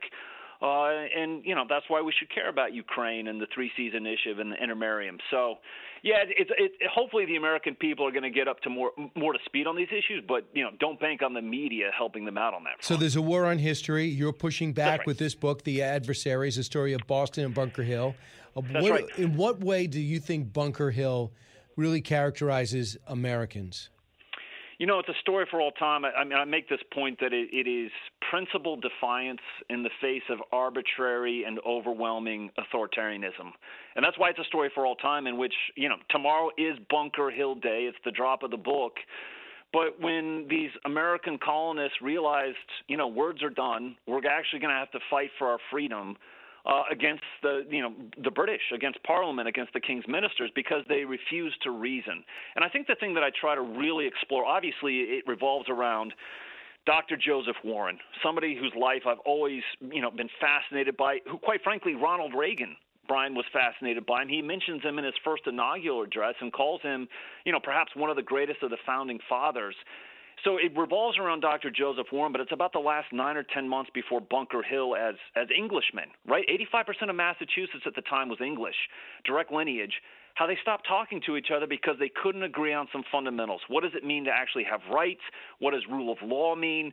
You know, it, all of these debates where finally they realized, well, we're going to have to settle this not with words but with muskets. And they do, and it and the fight goes so hard and so well. They actually the the, the British leave Boston. That's right. No, I mean, so I have this interaction where this young uh, captain from Connecticut by the name of Benedict Arnold comes into Cambridge, has a conversation with Warren about some of his plans to take Ticonderoga because there's a small garrison there, but it has 100 cannon. And so Warren actually signs off, and it, this actually does happen, Brian, where he signs off on Benedict Arnold's plan to take Ticonderoga. And those cannon are eventually brought down by a bookseller out of Boston by the name of Henry Knox, who plays a role in this book. And obviously, by 1776, they've got all these cannon around Boston, are able to drive the British out of Boston you know, back uh, out of Boston and then be able to take it. But it, it, it really is an incredible story when you realize, you know, all the debates that kind of we're having today. You know, what does it mean to have natural rights? What does it mean when our rights are written out in black and white in our Constitution and Bill of Rights? Back then, they had the 1628 Petition of Right, they had the 1689 Bill of Rights. The American colonists felt that these ideas were sacrosanct, where Parliament and the King's ministers kind of felt they were a series of suggestions that they could ignore to actually advance their temporary interests. So I kind of deal with some of those dynamics, obviously deal with Lexington and Concord, and then obviously culminate with the Battle of Bunker Hill. Well, fantastic! It sounds fantastic, especially with the Fourth of July coming up. Bunker Hill Day is uh, tomorrow. So, uh, Ned, best of luck with it. We'll come back and talk about it again. Sounds good. Thanks, Brian. Uh, congratulations. Pick it up. It's called The Adversaries. Download it now. A story of Boston and Bunker Hill. Another reason to love America. Uh, when we come back, your phone calls. Then we welcome in Martha McCallum, host of the story at 3 o'clock. This is the Brian Kilmeade Show. From the Fox News Podcasts Network. I'm Ben Domenech, publisher of The Federalist, and I'm inviting you to join a new conversation with the smartest thinkers out there about the country and where we're going. Subscribe to the Ben Domenech podcast. Subscribe and listen now by going to foxnewspodcasts.com. Radio that makes you think. This is the Brian Kilmeade Show. Europe keeps caving in to Putin without American leadership. And Biden was supposed to stop that, even campaign on it. He called Putin a killer correctly. But looking tough in Geneva or using strong words doesn't matter. Action matters. And so far, Biden is failing that test. And no matter what he says after this meeting, no matter what kind of press release uh, the, the White House and State Department will, will put uh, on, it's the, the fact you know, stays there. Putin got what he wanted because there is no common interest. There's no area of cooperation between Putin's mafia regime and the United States. Garry Kasparov, the internationally uh, renowned chess player and activist trying to bring a democrat democracy to Russia, is couldn't be more frustrated at the fact that Joe Biden is meeting with Vladimir Putin, a man he considers a mobster. Uh, Martha McCallum here, not in the mob that we know of. I asked, mm. uh, I asked Allison to look into her background. Mm. We've gotten nothing. Mm-hmm. She's host of the story at three o'clock. Martha, he's very frustrated. He says that Putin has already won. He's got a point. Yeah, he does. I, I, mean, you think about the things that could have been used as leverage for this meeting that are now gone, right? So all of the opportunities that might have existed for some kind of agreement over these uh, cyber crimes that have been eh, that have been committed in the United States. Uh, you look at the possibility for some of these prisoner exchanges as as potential for leverage for that meeting. Um, those are all now gone. Yeah, you have the Nord Stream 2 pipeline. Well, we already agreed to extend That's it. over. Yeah. And what about the report in the Washington Post yesterday that it was Joe Biden himself who trumped his staff in going ahead and letting him finish this? Can you imagine? I mean, I always play the what if it were Trump game just because I like to look at things in a very like straightforward Yeah. way, right? And how the treatment is different. It it would be like, "Wait, why is President Trump cozying up to Vladimir Putin and giving him this pipeline that he wants. Why is there no coverage like that? Why, you know, remember all the mystery? Like, why would President Trump allow, why would he do this? He must be best friends with Vladimir Putin. He must admire Vladimir Putin. So, my question is does, does President Biden admire him? Does President Biden, you know, to me, it all boils down to this on, on this pipeline issue, right? You're president of the United States. You have a choice. You are, you know, taking over an energy independent nation. So you say to yourself, let's let's give up our energy independence, but let's make sure that Russia has theirs. Yes. Make any sense? Saudi Arabia is empowered. Yeah. Iran has the oil prices go up and they get more power. I mean, this is a one horse town, right? I mean, Russia is all about energy. That's all they've got. They don't have thriving industries besides their energy. That's their whole economy. So the fact that we have taken that away from them, gaining energy independence for the United States was such an enormous story. Yeah. It shifted the geopolitical uh, scene a- around the world. We were no longer dependent on the Middle East, no longer dependent on Russia. You know, we had all of this power that we picked up from becoming energy independent. I, I can't for the life of me figure out just strategically, politically, why it makes any sense to give it away. And here's the other thing that came up: leverage. Uh, remember, we were the first thing Joe Biden said is, "I'm keeping that START treaty. I'm going to extend it Yeah. five years." That START treaty is something that was constraining our nuclear forces, but China, but Russia was just ignoring it. So Donald Trump ripped it up. He taped it back together, and then you have uh, a situation where uh, you, you, have the prisoner exchange to be one thing. The other thing that he's done, uh, made it pretty clear, is that with these cyber hacks, what we can hope for, I understand, what they're trying to, to see if they can put in writing. Yeah, you can hack us, but can we mutually agree not to do each other's electric grids, election systems, water, energy pipelines, and nuclear power plants, as well as nuclear weapon systems? How would that go over if he said, we're going to hack each other, mm-hmm. just not that stuff? Why I, I just can't I can't imagine how that is a So you can steal some of my stuff, not all of it. No, it, it makes absolutely no sense at all. And the thing that's interesting when you just look at the sort of you know Trump doctrine versus the emerging Biden doctrine is that President Trump's way of sort of resetting was to rip up the agreement, was to say we're gone, right? We're gone from the Iran deal, we're gone from this, uh, this WHO. nuclear- absolutely. So, but but it's clear that this is you know it's a different way of looking at at ruling, at leading the nation. Um, there, it's always like let's try to fix it, let's try to tweak around the edges on this agreement, whether it's the Iran deal or this nuclear deal. They're saying, well, why would you throw out the nuclear deal that's in existence? But the fact is that everyone knows that Russia's been cheating on this deal, right?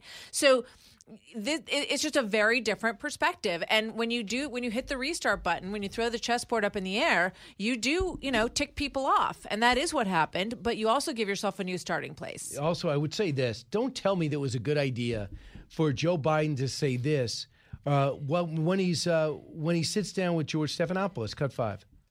You said you know he doesn't have a soul. I did say that to him, yes. And to and his response was, "We understand one another." I wasn't being a wise guy. I was alone with him in his office. That's how it came about. It was when President Bush had said, "I've looked in his eyes and saw a soul."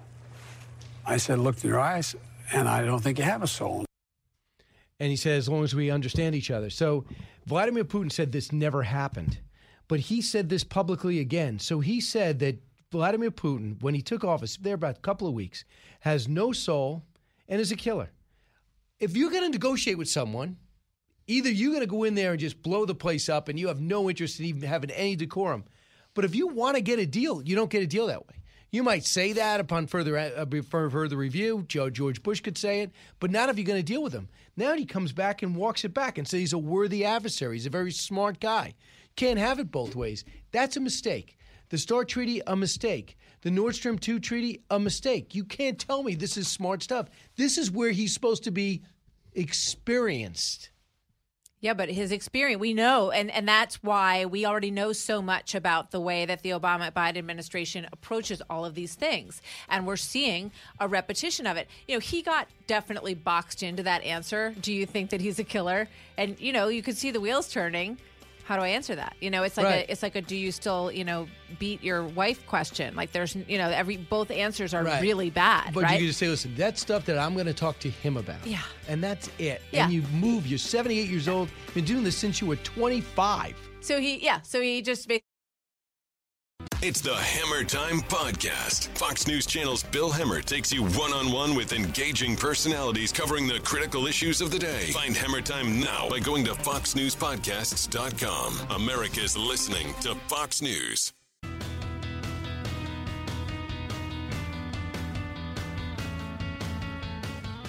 Breaking news, unique opinions. Hear it all on The Brian Kilmeade Show. Experts say Russian hackers are using Ukraine as a testing ground, including attacking the power grid before using similar tactics in the US. And this year, tens of thousands of Russian troops massed at Ukraine's border. The goal apparently to scare an American ally and send a threat to the West. It worked. I mean, it definitely got everybody's attention. And when our ships came into the Black Sea, uh, Vladimir Putin said, don't bring them. And we turned around. Yes. Martha MacCallum here. Martha, we're just trying to figure out. Uh, we know that Vladimir Putin and President Biden have left their meeting. We know that Vladimir Putin will meet first uh, with the press in about a half hour, you think, uh, to get to the location. We're seeing a split screen of the press in place, distanced. And then Vladimir Putin will go first, followed by Joe Biden. So you're trying to figure out with the story at 3 p.m. Eastern time. It's all about me, Brian. It's all about, it's all about how it's going to affect me, Right. not not U.S. Russian relations, but what time will this be happening? Um, it, they're about an hour behind schedule at this point. I know I was listening to you guys, great coverage this morning, and um, they started running a little bit behind. But I'm wondering if they if they've maybe caught up a little bit in the past few minutes. So it looks like it's going to be probably about one o'clock hour for the Putin presser, and I think Biden will will follow quickly on that. Just depends on how many questions they take, how long they want to stay out there. I think everybody would have loved to have seen them out there together, um, but I think that the Trump experience probably it made the Biden folks say, No "Yeah, way. we, we don't need to do that. We don't need Right. to do that." And plus, look at the experience Vladimir Putin has. Remember, I mean, he Four took what- presidents. with yeah, with uh, Clinton, with Bush.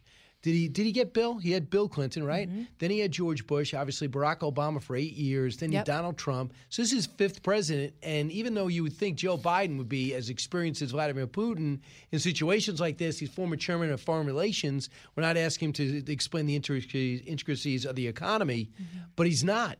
I mean, if you watched, I mean, he cuts himself off a lot in his sentences. And Vladimir Putin has been very aggressive in attacking the weaknesses that he sees. That June 6th, January 6th, he keeps bringing that up. Yep. He Black talks Lives about, yeah, Matter. He talks about Black Lives Matter. He and- said next you're going to blame that on me. right. You know, they blame us uh, everything on us, cyber attacks. It's very interesting. I mean, it was the same exact playbook with the Russian collusion story, right? Which did turn out to fall apart. But he was basically saying, you know, we had nothing to do with it. There's no, um, you know, there obviously was evidence of election interference. Um, but he just basically says he just laughs it off. Says that wasn't us. Just now he's doing the same thing with this cyber warfare, cyber attacks on our food industry, on our energy industry, uh, and says that he had, you know, nothing to do with it, nothing to see here, move on. Um, he just laughs it off. Here's what Ric Grenell uh, said yesterday about what Vladimir Putin has already done. Cut 19.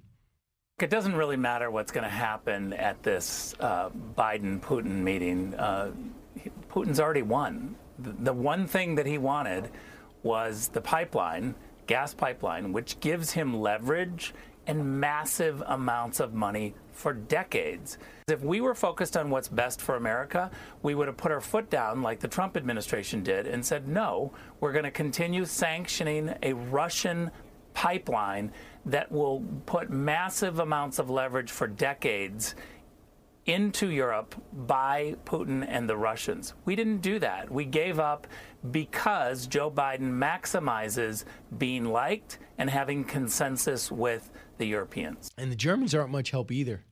No, and that that's what's so interesting here. We're seeing a real shift in the global dynamic, right? So here we are, President Biden in Europe for the la- during the course of this week, trying to mend those relationships with with with Germany, with France, right? Everybody's backslapping. Oh, it's so great to have you back in the group. Mm-hmm. All of this stuff, right? But the fact of the matter is that that you know Germany's doing what they want. They're they're building their relationship with Russia. They're building their relationship with China, and so is France. Nobody wants to look this gift horse in the mouth and say, no, we're not. We're going to cut back our e- economic ties with any Chinese companies that have military ties.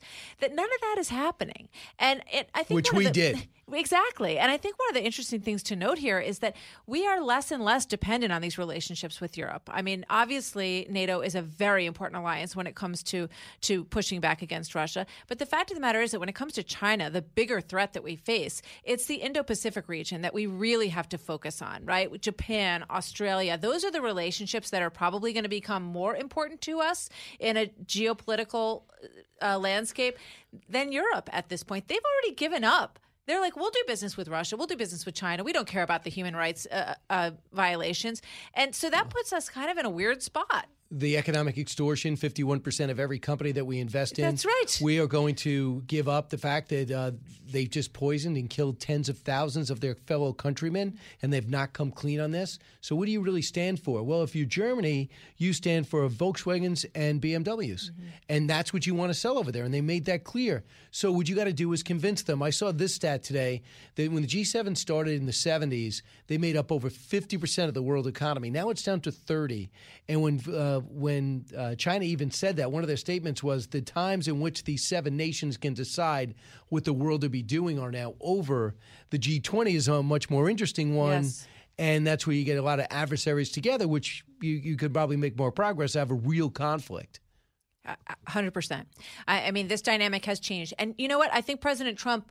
I know President Trump recognized that. Said it. You know, he went in there and said, "Look, you know, we're all for being tough on Russia." And in fact, when you look at the moves that he made, he he, he helped Ukraine more than anybody, more than the Obama Biden lethal aid. administration. He gave them more than meals ready to eat. Remember John McCain being so incensed over uh, the lack of help that was going to some of these nations as a result of the pressure that was put on them. Um, but you know, it's the the proof is always in the pudding. And Trump, you know, walked into the NATO building and remember, and he's like, "Wow, this is a nice place. Yeah. lots of sunlight. Really, really beautiful building you guys built here. How'd you do that?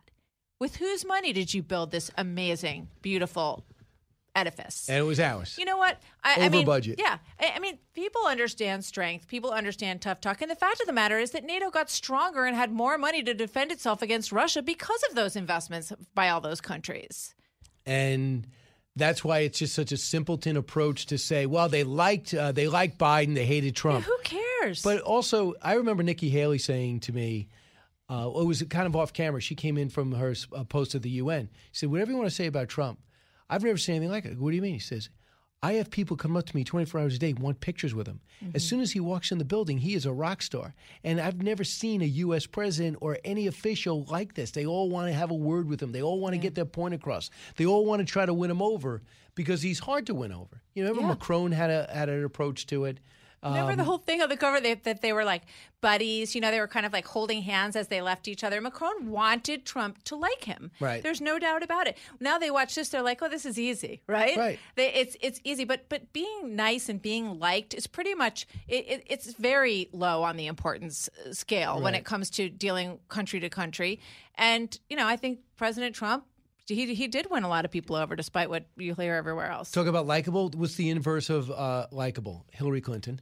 Uh, and and she spoke this morning on another channel, still obsessed with the election and obsessed with Donald Trump and Vladimir Putin. Listen to her speculate on what happened to her and what will happen now. Cut 23. Trump has elevated him. Uh, Trump, um, in, from the very beginning, even when he was running uh, in 2016, uh, basically um lifted up Russia and lifted up Putin uh, as against our own country and our own president. And that behavior and that rhetoric continued. So it's difficult to say, let's turn the clock back and go from where I thought we were when I left being uh, Secretary of State to today. We not only lost four years, we emboldened uh, Putin. Uh, we gave him a green light. Uh, I never thought I would see some of what we saw uh, during the four years of the Trump administration, where we had a president who uh, derided our intelligence agencies, who basically dismissed the hard work of, you know, countless federal uh, officials who took that oath to serve the United States. Well, she's talking about Helsinki and those, some of those comments, but the but the intelligence agency did get a lot wrong when it came to Russia. But what are your thoughts about what she just said? There's so many I'd holes to to, through. to substantiate her argument when she says, I, I never thought I'd see some of what I saw and how Putin was emboldened. Because the two examples that we just talked about, the Nord Stream pipeline and the amassing of troops on Ukraine, were both given to Putin The in this agreement. Biden administration and the START agreement. Those are the three most crucial aspects of our relationship, right? Protecting NATO countries, the question of whether or not Ukraine and Georgia become members of NATO. Obviously, Putin has been mourning the loss of the Soviet Union for decades. He wants to put it back together. NATO presents the biggest threat to him. President Trump emboldened NATO, built up the defenses of NATO, and helped Ukraine defend itself against Russia with real military power. So, you know, she can talk all she wants about how she perceived what was happening and the emboldenment of Putin, but the, but the bottom line is, I'd love for her to actually lay out the specifics of what she's talking about, but she doesn't do that, of course. The, the fact of the matter is that Putin has an easier time now. What's the first thing that she did? Advised Barack Obama to take that missile system out of Western Europe in 2008 for no reason. She, he didn't Brian. earn it. The restart. He goes, "I'm going to show you. This is going to be my overture to you to say, let's Yes, reset this the is such relationship." a great point. This is such a great point. And you remember President Obama leading, leaning into Medvedev. I'll have more flexibility after my election. What was he talking about? Removing missile defense systems from Eastern Europe because Russia didn't want those breathing down their neck. And he was promising, you know, giving giving this open carte blanche that you don't have to worry about that stuff after I'm elected again, but I have to look tough now. Until after the election. Then I'm going to, you know, we can talk about removing Right. missile defense systems that protect Eastern Europe from Russia. It, I mean, there's just so much hypocritical talk that you know really just ignores the the basic facts of what you see on the ground. And just to relive that moment, which you don't want to live, for the first time since the 70s, the Russians came back into the Middle East under Barack Obama. It was ISIS, the JV team, that go ahead and almost took Baghdad when we had to put our troops in, and then they started pushing back on ISIS. At which time Russia says, "I'm not going to let my only ally, true ally in the region, go down." In come Russian troops. They knocked on the Baghdad door, of the embassy. Just want to tell you, we're here now. Look out for us. Mm-hmm. And things haven't been the same since in the region. You're and Assad right. is still in power. That's right. And You're Turkey right. has a missile defense system, uh, which was actually bought during the Trump years, but the deal was done during the Obama years.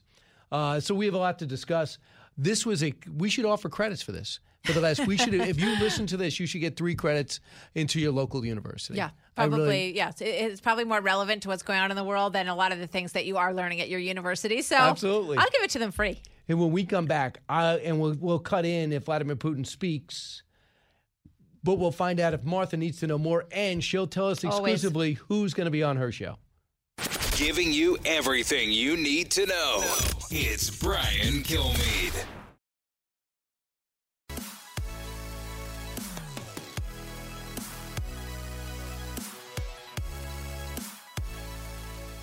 The fastest three hours in radio. You're with Brian Kilmeade. There are many things uh, that remain to be resolved. But, uh, both sides, including the Americans, are geared toward finding a solution. Turning now to Ukraine, yes, this issue was discussed. I can't say that I can't say it was discussed in detail, but as far as I've understood, President Biden he agrees that the basis for a settlement in Ukraine, the basis needs to be the Minsk agreements. Yeah, that is just one of the questions that Vladimir Putin has handled. He's taken about three already as he has emerged from the Biden uh, Putin press conference as scheduled. Uh, Martha MacCallum here. Martha, he came out first, took questions right away. So far, I think we have all uh, we have uh, two Russian questions, Mhm. and now let's listen into. I think this is a American question. Let's listen as the translation takes over. States. Did you commit to stopping threatening Ukraine's security? And did you commit to stop cracking down on the opposition in Russia?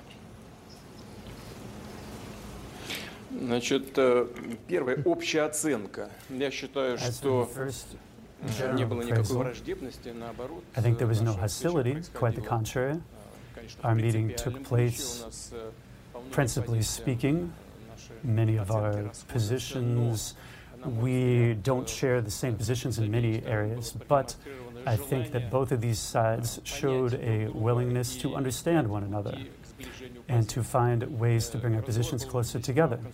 The talks were quite constructive. As for cybersecurity, we reached an agreement, chiefly that we will start negotiations on that. I think that's extremely important. Now, as for who needs to take on any sort of commitment, I'd like to inform you of something. I'm talking about something that's already well known, but not known to the broader public not from American sources. I'm, I'm afraid that I'll confuse the names of organizations, uh, but as for American sources, they've said that most of the cyber attacks in the world are carried out from the cyber realm of the United States. In second place is Canada. Afterwards, Latin American countries, and then comes Great Britain. Russia on this list. Where's Russia on this list? Well, we are a country whose cyber territory has the, the most. Uh, is not on the list. Number one. Second, secondly, we've received from the United States 10 requests regarding cyber attacks on attacks in the United States. As our colleagues have told us, they are from the cyber realm of Russia. And there were two requests this year, both last year and this year. Our colleagues have received exhaustive responses. For our part, Russia last year sent in accordance uh, uh sent to the State structures of the U.S. 40, over 40, and uh, 35 this year, and we still haven't even received a single response on that front. This says that we do have something to work on. And the question of who, to what degree, needs to take on responsibility, that should be resolved during the negotiation process. We're going to start. So there you go. And Martha MacCallum here. Martha, pretty astounding. Mm-hmm. He just said the cybersecurity attacks. Uh, an American source told him, a newspaper, he was afraid of screwing up the outlets, that it was uh, the U.S. who has the most uh, attacks, followed by Canada and the U.K. The Russians aren't even Russians aren't even on that list. Yeah, he's trying to put the idea out there that Russia is not a central source of cyber attacks around the world. He said, We're not even on the list. When you look at the top offenders in cyber attacks, he claims the United States is first, Canada, then Latin American countries, then Great Britain. He says Russia is not even on the list. He said, In fact, we hmm. have had inquiries coming to Russia about cyber attacks in terms of whether or not we were responsible for them. It a handful, I think he said, in the teens. Then he said, We have 35 to 40 requests coming from Russia to the United States asking for information about cyber attacks against us, and we have received no response from the United States. And we know that too. Uh, when Vladimir Putin lost his guy in Ukraine, they've been uh, harassing that country ever since. He said we did talk about the Ukraine pince, uh, uh, and it's all about the Minsk agreements, which we could kind of look up and go into, which was uh, roughly something they were supposed to be in accord with, I, I believe, already. So he said that he did speak somewhat positively, but right there, if he was sitting next to him, Martha, he would say right away, do not look at the U.S. as the number one offender when it comes to Right. cyber attacks. If Joe Biden was there, he would have said that. Right. He could have just said, "Excuse me, uh, Mr. President, that that is not the case." They also talked a lot about Ukraine. Interesting stuff coming out here. They're going to return the ambassadors. Uh, that was the first thing he said from Good. both countries. Martha will watch you at three. I'll be on tonight at seven, uh, so it'll be great. You'll Thanks, have Brian. a lot of breaking news. Joe Biden will be next, I think. Yes, looking forward to that. I'm Charles Payne. Listen to my Unstoppable Prosperity podcast so I can get you making money right now. Whether stocks are hitting new all time highs or in free fall mode, opportunities abound. So, why are so many potential investors still sitting on the sidelines? In a new season of my podcast, I'm going to get you in the game. After 38 years on Wall Street, I'm ready to impart some lessons and get you invested in the greatest wealth generating machine in history. Listen anytime, everywhere at foxbusinesspodcast.com or wherever you listen to your favorite podcast. Listen to the show ad free on Fox News Podcast Plus, on Apple Podcast, Amazon Music with your Prime membership, or subscribe wherever you get your podcasts.